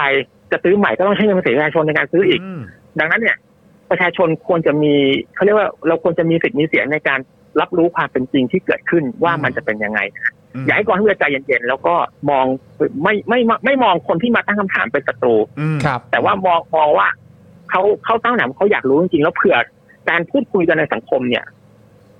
ถ้าเกิดเราเราพูดคุยกันแบบเชิงบวกแบบเนี้ย สุดท้ายมันจะไปสู่ข้อสรุปบางอย่าง ที่ทำให้ทุกอย่างมันดีขึ้นได้นะครับ ถ้ามีอะไรจะปรับปรุงได้อย่างเช่นกองทัพเรือบอกว่า มีความผิดพลาดตรงนี้ ต่อไปเราจะปรับปรุงยังไง อืม เราก็จะได้รู้ว่าอ๋อกองทัพเรือก็จะแก้แล้วนะ อะไรอย่างนี้เป็นต้น อืม มันก็ก็ทำให้ทุกคนดีขึ้นนะฮะ ค่ะ อันนี้เป็นสิ่งที่อยากให้กองทัพเรือเอ่อเน้นนั้นเน้นย้ำให้กองทัพเรือเอ่อรู้เหมือนกันอันเนี้ย ครับ สำคัญเลยแหละ อืม อืม โอ้โห นะครับ ก็คือผมคิดว่าเราก็อยากได้คำตอบแหละเนาะ ใช่ เออนะครับ เราก็จะได้รู้แล้วก็ถ้าเกิดว่ามีปัญหาก็จะได้แก้ไปด้วยกัน ครับ นะครับนะมันก็จะได้เป็น นะ มันจะได้ มันจะได้เออทุกทุกฝ่ายจะได้เข้าใจกันอ่ะ แล้วมันไม่ใช่ อืม เรื่องง่ายที่เรือรบจะล่ม ใช่ มันไม่ใช่แค่ว่าอากาศไม่ดีเรือล่มไว้ เอ ตาย อ แล้ คื ว อเราต้องการคำตอบว่ามัน what happened มันแล้วมันไม่ใช่แค่หนึ่งอย่างหรือสองอย่างที่ เออ จะทำให้เกิด อืม เรือรบล่มมันต้อง at least 20 event อะไรอย่างเงี้ยขึ้นไป ใช่ มันถึง ใช่ จะ ใช่ นำสู่เรือล่มได้ เนอะ ดั เพราะว่า นั้น คือ เนี่ย ถ้าถ้าเราได้ยินอย่างเดียวว่าเฮ้ยน้ำมันเข้าท่อ น้ำเข้าอท่ออย่าง เดียวแล้ว อากาศไม่ แล้วมัน ดี จมอ่ะเราก็จะแบบเฮ้อ เรือประมงเหรอหรือว่าเรือ ไมาแล้ว เรือ คุณโย ท ก็บอกเองว่า ะไรย่ย น้ำมันก็มีสิทธิ์เข้าท่อได้เสมอ เออ ถ้าเกิดว่าน้ำมันเข้าท่อเสร็จเรียบร้อยแล้วการแก้ไขปัญหามันไม่ได้ก็แปลว่าเรือทุกลำน้ำเข้าท่อแล้วก็จบเหกันทุกลำเลยเหรอมันก็คงจะไม่ใช่อย่างนั้นไง ใช่นะครับนะฮะก็โอ้ยวันนี้ขอบคุณคุณโยมากเลยนะครับนะที่มาร่วมพูดคุยกับเรานะครับ แล้วก็ให้ข้อมูลแล้วก็ ให้ความรู้ มุมมองความเห็นที่แบบว่าเป็นประโยชน์กับพวกเรามาก ๆ เลยนะครับนะก็อยากจะเชิญชวนเอ่อแฟนๆ Daily Topics นะครับไปติดตามเพจไทยอาร์มฟอสด้วย ครับ นะครับนะผมติดตามทั้งในเอ่อ Facebook แล้วก็ Twitter ด้วยนะครับยังไงก็อย่าลืมร่วมไปสนับสนุนกันด้วยละกัน คุณผู้ชม นะรัขอบ งเราบอกว่าข้อมูลแน่นมาก ข้อมูลแน่น เพจ มากข้อมูลแน่นมาก ข้อมูลแน่น ะครับนะฮะ ตามเลยผมตามคุณโยเลยนะ ตามเลยครับผม นะฮะคุณโยข ข อ อ บบ พ คุณ ระคุณ ครับ มากเลยนะครับ วันนี้แล้วก็ ครับ คือ ผม ถ้าเกิดว่ามีอะไรคืบหน้า หรือว่าถ้าถ้าในอนาคตเนี่ยอาจจะต้องขอรบกวนอีกนะค อ่า รับ เผื่ออัปเดตเนาะ ใช่ ได้ครับ ยินดีมากครับ ก็ ครับ เชิญเชิญชวนแฟนๆเดลี่ท็อปติกนะครับ ครับ บัญชีกสิกรไทยข้างบนครับ โอนได้เลยครับ โอ้ยข ข อบอบ พ พ ระ ระ คุ คุณ ณ มาม าก ก มาม าก ก ค ค รั รั บบโอ้แหม่ช่วงช่วงฝากร้านนี่ ช่วง คุณโย ฝากร้าน ฝากพวกเราด้วย ครั นะ บ ครับ ผม ขอบคุณมากเลยนะครับ คุณโยครับ แล้วเดี๋ยวยังไงต้องขอรบกวนอีกนะครับ ครับ ยินดีครับ ผมสวัสดีครับ สวัสดีครับคุณโยครับขอบคุณครั ส บ วัสดีครับนะฮะโอ้ยคุณโยน่ารักมากเลยนะครับ ผมส่งข้อความไปก็ด้วยความลุ้นว่าว่าจะตอบไหมนะ อ่าน นะครับนะแต่ว่าก็ แป๊บเดียวอะตอบกลับ ตอบเล มาย แล้วบอกโอ้โหดีใจมากแล้วทางทางคุณโยก็ยินดีมาร่วมพูดคุยในรายการด้วย ใช่ นะครับนะฮะก็ไปติดตามได้ผมก็อ่าคอยรีทวีตนะครับหลาย ๆ โพสต์นะครับของทางไทยอาร์มบอสอยู่ ครับ นะครับก็ถือว่าเป็นประโยชน์แล้วก็เป็นข้อมูลที่น่าสนใจนะครับ ครับ นะฮะ ผม แล้วก็อย่าลืมไปติดตามกันใน Facebook ด้วยนะครับ ครับผมย้ำอีกครั้งหนึ่งนะครับ ที่คุณโยวิเคราะห์มาเป็นข้อมูลจากที่เราได้มีและได้เห็น แค่นั้นเอง เท่าที่มีอยู่ณ ใช่ ตอนนี้ ใช่ แล้วก็อย่างที่เราย้ำกันก็คือว่าข้อมูลที่จะทำให้เรากระจ่างได้เนี่ยมันขาดอยู่หลายห่วงเหมือนกัน ใช่ นะฮะ นะครับเพราะฉะนั้นก็ไอ้ที่พวกเราตั้งข้อสังเกตกันน่ะ อืม นะครับมันก็ก็เป็นตามนั้นจริง อืม ๆนะครับแล้วก็ก็อ่าค่อนข้างตรงกับทางที่คุณโยก็ตั้งข้อสังเกตด้วยว่าเออเรื่องเนี้ยเราเราต้องการคำตอบนะครับ เออ ผม ครับผมนะฮะอ่ะโอเคครับคุณผู้ชมครับ อีกเรื่องหนึ่งขอทิ้งท้ายนิดหน่อย ได้เลย นะครับนะก็คือประเด็นของนัก นักกิจกรรม ที่ถูกดำเนินคดีทางการเมืองนะครับ ศูนย์ทนายความเพื่อสิทธิมนุษยชนนะครับรายงานว่าศาลแขวงขอนแก่นนะครับยกฟ้อง 5 นักกิจกรรมนะครับก็คือคุณไผ่จตุพัฒน์คุณเพนกวินพริษนะครับคุณเซฟวชิรวิทย์นะครับคุณธนพลเดิมธรรมรำและคุณแบงค์ปฏิวัตินะครับในคดีพรกฉุกเฉิน จากการชุมนุมนะครับเอ่ออีสานบ่อย่านเด้อนะครับนะฮะก็อันนี้ไปดูแฮชแท็กกันได้นะครับ ครับ เมื่อวันที่ 23 กรกฎาคมปี 63 ค่ะ โดยสารเนี่ยนะครับอ่าระบุว่าพยานหลักฐานโจทย์ ไม่พอฟังได้ว่าจำเลยเป็นผู้จัดการชุมนุม จึงไม่มีหน้าที่ต้องจัดมาตรการโควิด อีกทั้งขณะจำเลยปราศัยอยู่ห่างจากผู้ชุมนุมทำให้มีความเสี่ยงน้อยนะครับ แล้วก็วันนี้เนี่ยนะครับสารอาญานัดไต่สวนถอนประกัน คุณเกตโสพลและคุณใบปอ ครับ จากการเข้าร่วมการชุมนุมราษฎรหยุดเอเปกนะครับ ซึ่งอัปเดตล่าสุดเนี่ยนะครับเมื่อสักครู่นี้เอ่อน้ำนิ่งขอบคุณมากเลยนะครับ อัปเดตเข้ามาว่าศาลสั่งให้เลื่อนการไต่สวนไปเป็นวันที่ 26 ธันวาคมครับ ครับ เลื่อนอีกแล้วนะ ฮะ วัน นะคจันท รับ ร์หน้าหนูน 26 ธันวาคมปีนี้นะครับนะฮะแทนเนื่องจากมีรายละเอียดและเอกสารจำนวนมากนั่นเอง ค่ะ นะ ต้อง ครั มี บ อะไรต้องอ่านเยอะ เออ นะฮะ แล้วก็ปัจจุบันนะครับ คุณผู้ชมยังคงมีผู้ถูกคุมขังระหว่างการพิจารณาคดีทางการเมืองจำนวน 9 รายนะครับ แบ่ง ครับ เป็นคดีม .112 1 ราย คดีชุมนุมบริเวณแยกดินแดง 4 ราย และคดีการเมืองอื่น ๆ อีก 4 รายด้วย ครับ ต้องไม่ลืมพวกเขานะครับ นะฮะ แพมบอกว่าพี่จอนได้ชาวเน็ตสำหรับอาทิตย์นี้แล้วครับ น่าจะหมายถึงคุณโยเหรอ อ่า เหรอ เดี๋ยวรอดูแล้วกันนะสัปดาห์นี้ก็ถือว่าเป็นอีกหนึ่งเซอร์ไพรส์ ใช่ นะครับ Jingle เรียกว่าเซอร์ไพรส์มาก Bell เอ อจิงกระเบลมาก Jingle all ก็ the way เป็นการต้อนรับซานต้าของเรา ใช่ เออนะครั เฮ้ยแล้วเราจะ เด็ดมาก บอก อ๋อเออเราอัปเดตคุณผู้ชมเลยไหม อ่ะ เอออาจารย์แบงค์ผมผมส่งผมส่งเข้าไปให้อาจารย์แบงค์แล้วป่ะ อ่ะงั้นจอนส่งไปเราจะ อ่า ใบชาวเน็ตอาทิตย์นี้ว่า ไม่โบ ว่าไม่บอก เรารู้ เออ ด้วย เนี่ยเดี๋ยวฝากฝากอาจารย์แบงค์ช่วยขึ้นอันนี้หน่อยได้ไหมครับเออ ว่าจะชาวเน็ตอาทิตย์นี้ เด็ดนะเด็ดนะโอ้โหปรบมือเลยอะ เฮ้ ปร ย บมือเลยอะเออ คุณไทยนี่เขากรี๊ดขนาดนี้เลยเหร อั อน นี้ไหมอันนี้ไหม เต้นอยู่ แต่แบ ข้าง ผม ๆ ผ เต้ ม นอยู่ ส่งรูป ข้าง นี้ไปให้ได้ไหมหรือว่าเอารูปนี้ดิ ๆว้าวว้าวว้าวพูดเลยคุณผู้ชมว้าวว้าวว้าว ว้าวว้าวเลยเหรอ ว้าวว้าวว้าว ก็ ว้า คิด ว ดูได้แขกจนถึงสิ้นปีหน้าแล้ว เอา อ่ะ เา เยอะไป นเอาอันล่าสุดที่ผมเพิ่งส่งไป เอาอันล่าสุดล่าสุดอะไอ้ล่างสุดอะเออเอาเอารูปนี้ขึ้นเลยครับอ่าโอเคนะครับ โป๊ะก่อนโป๊ะ โป๊ะอะไร โป๊ะขึ้นมาก่อนเพื่อเป็นการอัปเดตให้กับคุณผู้ชมด้วยนะครับ พอ ว่า โป๊ะแล้วคุณผู้ชมอ่านเลยนะครับ ครับผมนะฮะเดี๋ยวเดี๋ยวโทษทีอาจารย์แบงค์ผมก็ส่งไปช้าเออ ครับ นะครับนึกว่าส่งไปแล้วมัวแต่ส่งให้คุณปาล์มส่งให้ในกรุ๊ปไปแหละ ใช่ เออนะครับยังไม่ได้ส่งให้เอ่อ ทางทางอาจารย์แบงค์เอาขึ้น อ่า นี่ นี่นะครับ ครับ นะฮะพฤหัสและศุกร์เป็นต้นไปนะครับ คือทุกวันพฤหัสและทุกวันศุกร์นะครับ เราจะเจอกันเวลาใหม่นะครับ ว้าวว้าว บ่ายโมงถึงบ่ายสามนั่นเองนะครับ ครับ ทุกวันพฤหัสและวันศุกร์นะครับสองวันนะฮะสองวันต่อสัปดาห์นะค ใช่ รัเราจะเจอกันช่วงบ่ายนะครับบ่า ครั ย บ โมงจนถึงบ่ายสามนั่นเองนะครับ ครับ นะฮะ ผมก็ ส่วนอืม จันทร์ถึงพุธ จันทร์ถึง ก็ พุธ เป็น ครับ เวลาเดิมเวลาปกตินะค ครั รับ บ ผมเราจะเปลี่ยนเวลาใหม่ในวันพฤหัสกับศุกร์ในทุกสัปดาห์ตั้งแต่นี้เป็นต้นไป ใช่ เลย ไม่ใช่ นะค แค่ รับ อาทิตย์นี้ ครับ นะ ผม จะเป็นเวลา ใช่ใช่ บ่ายโมง ครับ ถึงบ่ายสามนะครับ ครับผม นะฮะ เออนะฮะ เพื่อให้เออโคตรหล่อยังไม่เกี่ยวกับประเด็นโคตรหล่อ เดี๋ยว ผิดจุดนิดนึงแต่ว่าจริง อ่าขอบคุณมากครับ สามีกับเพื่อนหล่อมาก ขอบคุณมากครับ ข ข อ อ บบ คุ คุณมามณาก ก ค ครั รับ บ ขอบคุณมากครับ หล่อจริง เออ นั่นแหละฮะก็พฤหัสถึงศุกร์นะครับพฤหัสกับศุกร์ในทุกๆอาทิตย์นะครับ ผมจะเป็นเวลาบ่ายโมงตรงถึงบ่ายสามโมง ครับ นะครับ อืมนะครับ นะฮะ ผมนะฮะอ่ะโอเคนะครับ ก็เอาภาพนี้มา จะได้ติดตากันนิดนึง ใช่ พฤหัสศุกร์นะครับบ่ายโมงถึงบ่ายสามนะครับ ใช่ครับผม เ อยากให้คุณผู้ชมมาเยอะๆนะครับ จริง ๆ แล้วเราคุยกันประเด็นนี้มาสักพักแล้วแหละ ใช่ นะครับผม ใช่ แล้วเราก็เอ้ยเดี๋ยวพรุ่งนี้ค่อยบอกกันนะ อ่ะเดี๋ยวเดี๋ยวอัปเดตกัน ค่อยๆทยอยบอกอย่างเงี้ย แต่พรุ่งนี้เท่าที่ผมอัปเดตมา ทะทะทะทะทะทะจิงเกิลเบล ต้องตัดต้องตัดมาที่สาวสวยของเราครับทำไมครับผม สีก็จะมาพรุ่งนี้ พรุ่ง เอ้ย นี้ก็จะมาด้วย สีก็จะเปลี่ยน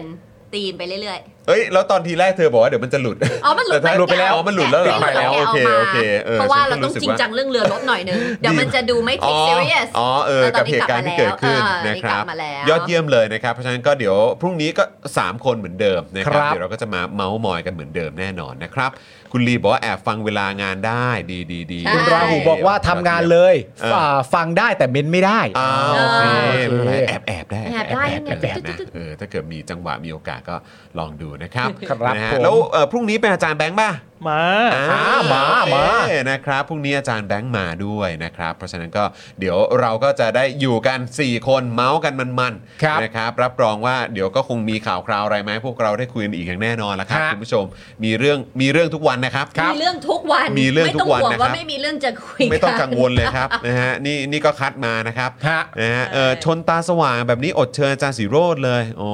ยแหมแต่ว่าอาจารย์สีโรดเขาต้องมาชาวเน็ตสิ อาจารย์สิโรธเขาจะมาเช้าเนี่ย อาจารย์บอกว่าอาจารย์เอ้ยเหมือนทางโปรดิวเซอร์รายการอาจารย์บอกว่าเดี๋ยวจะหยุดรายการให้ไม่ใช่เหรอ อันน่า นี่ไม่เกี่ยวกับเราด้วยนะเขามีเรื่องต้องเคลียร์กันเอง เอ เยอะ อเขาต้องเคลียร์กันเอง ต้องเคลียร์กันเองเยอะ เรา ช่วยไม่ได้ เราเปิด จริง พื้นที่ให้เคลียร์กันบนนี้เลยนะครับ ใช่ ใช่ ดังนั้นเนี่ยชาวเน็ตไม่ได้อยู่เปลี่ยนเวลาไม่ต้องห่วง เนอะ เราเปลี่ยนแค่พฤหัสกับศุกร์ ใช่ ค่ะ นะครับก็จะมีความเข้มข้นเกิดขึ้นนะฮะแล้วก็ ครับ เขาเรียกว่าอ่าในพอเปลี่ยนช่วงเวลาแล้วเนี่ย ใช่ มีอะไรให้เล่นสนุกสนุกกันอีกเยอะ คุณผู้ชม ครับ อืม จอห์นปาล์มเวอร์ชันบ่ายโมงเคยเจอหรือ เปล่า นี่เวอร์ชันห้าโมงเย็นนี่ห้าโมงเย็นขนาดนี้คิดดูบ่ายโมงเพิ่งกินข้าวเที่ยงเสร็ จ โอ้โห โอ้อารมณ์ว่าเพิ่งกินข้าวเที่ยง กิน เสร็จ ข้าวที่มันแบบว่าขาวมันเจ้มจนตั้งแต่เช้าแต่เวอร์ชันบ่ายโมงเคยเจอหรือเปล่า นี่กูอยากรู้มากเขาเขาจะบิ้วไปไหนวะเนี่ย เฮ้ยคุณเราเราเราต้องเราต้องขอบคุณเขาที่ เขา เขา บิ้วให้เรา ที่เขาแบบว่าแบบเติมพลังให้กับพวกเราขนาดนี้ นี่คือจอห์นปาล์มเวอร์ชันตอนเย็น เออ เจอเวอร์ชันกลางวันมันจะขนาดไหน เออเขาเรียกว่าคือเหมือนแบบอารมณ์เพิ่งออกจากเตาอบอะ ม ใช่ อะไรอย่างงี้ Freshly baked นี่บอกตามตรงเลยนะ อ่า freshly baked บิ้วบิ้วซะเจ้าตัวยังไม่รู้ตัวเลย แบบเอาเหรอ เอาเหรอ เอาเหรอ เอาเหรอไม่อย่างนั้นเหรออ๋อได้ได้ได้ แบบนี้แปลว่าพลังเราเต็มแน่นอ โอ้ น มาเลย ต็ มาเลย อยู่แล้วบาง ตอน ที นี้ตอนนี้ก็เต็มอยู่แล้วใช่ อ๋อ ไหม เต็มอยู่แล้วเออบแต่างทีแบบอุ้ยข่าวนี้มันทำไมมันโซแซดโซแบบว่า อ๋ออ อาจจะห่อเหี่ยวของเขาละกันแต่นี่มัน เราก็เป็นแบบ จนไลฟ์ เฮ้อเฮ้อ ใช่ แบบเต็มที่เฮ้อเลย โอ้ เออโอเค เออนะ อะไร เอาก็ได้ก็ได้ก็ได้ก็ได้ เออ ตามนี้ตามนี้ ต ตามอน นี้ ปา ตามนี้ เวอร์ชันบ่ายโมงถึงบ่ายสามไม่เคยเจอกัน เออ พูดเลย นี่เขาบอกว่าตาปรือแน่เลย หรือไม่ก็ดีดจัดอ๋อ เฮ้ย คือไม่ไม่ ไม่ ไม่แบบ ตาปรือ เพิ่งตื่นใช่ไหม ไม่มี ไม่ไม่ไม่อ๋อคข่าวรับผม Fresh fresh มาแล้ว fresh อิ่ม fresh อิ่มข้าวเที่ยง ม อิ่ม แล้ว ข้าวเที่ยง ครับผมไม่ต้องห่วงด้วยเพราะว่าพฤหัสสุกร์นี่ยิ่งเป็นเอ่อผมก็ไปส่งลูกไง ใช่ ตื่นเช้าอยู่แล้ว ครับ เพราะฉะนั้นคือไม่ไม่ปรือแน่นอน แน่นอน ใช่ ใช่ไหม มั คุ น ณปา ดี ล์มกับคุณไทนี่ก็ต้องแบบว่าเออมาอยู่ใกล้ชิดกับน้องเอรี่อยู่แล้ว คุณผู้ชมมันมี 24 ชั่วโมงมีเวลาให้เลือกตั้งกี่เวลาไม่รู้ เออ แต่เขาเลือกบ่ายโมงถึงบ่ายสามอ่ะ มันเด็ดเวลาใหม่มันเลือกมาแล้วคัดสรรมาแล้ว เออ จะเก้าถึงเที่ยงก็ไม่ใช่จะ 11 ถึงเที่ยงก็ไม่ใช่เป็นบ่ายโมงถึง ก็เรา บ่ยสม ก็เราเคยทำยำเช้าไปแล้วไง ใช่เห็นไหม เออเราก็เลยมาเป็นยำบ่ายบ้าง ไม่เห็นไหมอะไรเมื่อกี้เห็นไหมอะไรเห็นไหมว่า ลนั้นน่ะ เห็นไหมเคยลองมาแล้ว เราไปลองมาแล้ว เอ แล้วก็แบบ เออ เออมันเล่นแร่แปรธาตุไม่บ่ายโมงถึงบ่ายสามเนี่ยคุณผู้ชม อไม่ไม่อันนี้คืออะไรวะอ๋อก็เคยลองเวลานั้นมาแล้วแล้วมันไม่เวิร์ ก เขาถึงได้เปลี่ยนไง ก็เลยเปลี่ยนไงเออ กูว่านะครับ กูว่าเราเปลี่ยนคนไปเจออาจารย์สีโรดดีกว่าไหม ให้ไทนี่ไปเชิญดีกว่า เออให้ไทยนี่ดีกว่า ถ้า ถ้าจะ จะ ลือล้นเลย ถ้าจะบิ้วซะขนาดนี้กูเปลี่ยนคนไปเชิญดีกว่าไหมเนี่ย เออนะฮะอาจารย์จะต้องหูยแบบนี้ต้องมาแล้วล่ะครับ โอ้ต้องมาแล้วล่ะครับ ถ้าจะบิ้วกันเยอะขนาดนี้ เออครับ แล้ว ผม เธอก็ไปคุยกับอาจารย์สิโรธอาจารย์สิโรธโอ้โหมันแบบโอ้โหอย่างเงี้ยอาจารย์ก็จะมา นะฮะ กันค่ะ เออนะครับนะฮะอ่ะเพิ่มคอนเทนต์วิเคราะห์หนังด้วยได้ไหมครับ อยากรู้ว่าทางพวกพี่มีความคิดเห็นด้านไหนบ้างอ๋อ อูอยากมีมากนะ เราก็ชอบคุยกันเรื่องหนังอยู่แล้วนะ ใช่ เราก็ ก็จริง ๆ เราก็คุยกันไปได้เรื่อยๆอยู่แล้ว เดี๋ยวเราค่อยทยอยบอกไปเรื่อยๆ ว่าเหตุผลในการเปลี่ยนเวลาเนี่ยมันเกิดจากว่าเราต้องการอะไรบ้าง ได้ ค่อยๆ ทยอยบอกไป ด้นะครับนะอ่ะแต่พรุ่งนี้เจอกันเซตเดิมครับ ค่ะ นะพวกเรา 4 คนนะครับ จอห์นปาล์มไทนี่ แล้วก็อาจารย์แบงค์ด้วยนะครับ เดี๋ยวพรุ่งนี้เจอกัน5โมงเย็นโดยประมาณ ครับผม นะครับห้าโมงครึ่งสิห้าโม ครั ง บ ครึ่ง งโดยประมาณนะครับนะส่วนวันนี้หมดเวลาแล้วนะครับ เดี๋ยวส่งบ้านเจนอักษรกลับไปหาน้องเอริก่อนนะครับ ค่ะ แล้วก็น้องเคียวด้วยรออยู่เนาะ ครับ นะครับผมนะฮะวันนี้ผมจอห์นวินยูนะครับ คุณปาล์มนะครับคุณไทนี่บ้านเดอะเจนอักษรนะครับรวมถึงอาจารย์แบงค์มองบนถอนในใจไปพลางๆนะครับ พวกเราสี่คนลาไปก่อนนะครับ สวัสดีค ส รั วัสบดีค่ะ สวัสดีครับ บ๊ายบาย Daily Topics กับจอห์นวินยู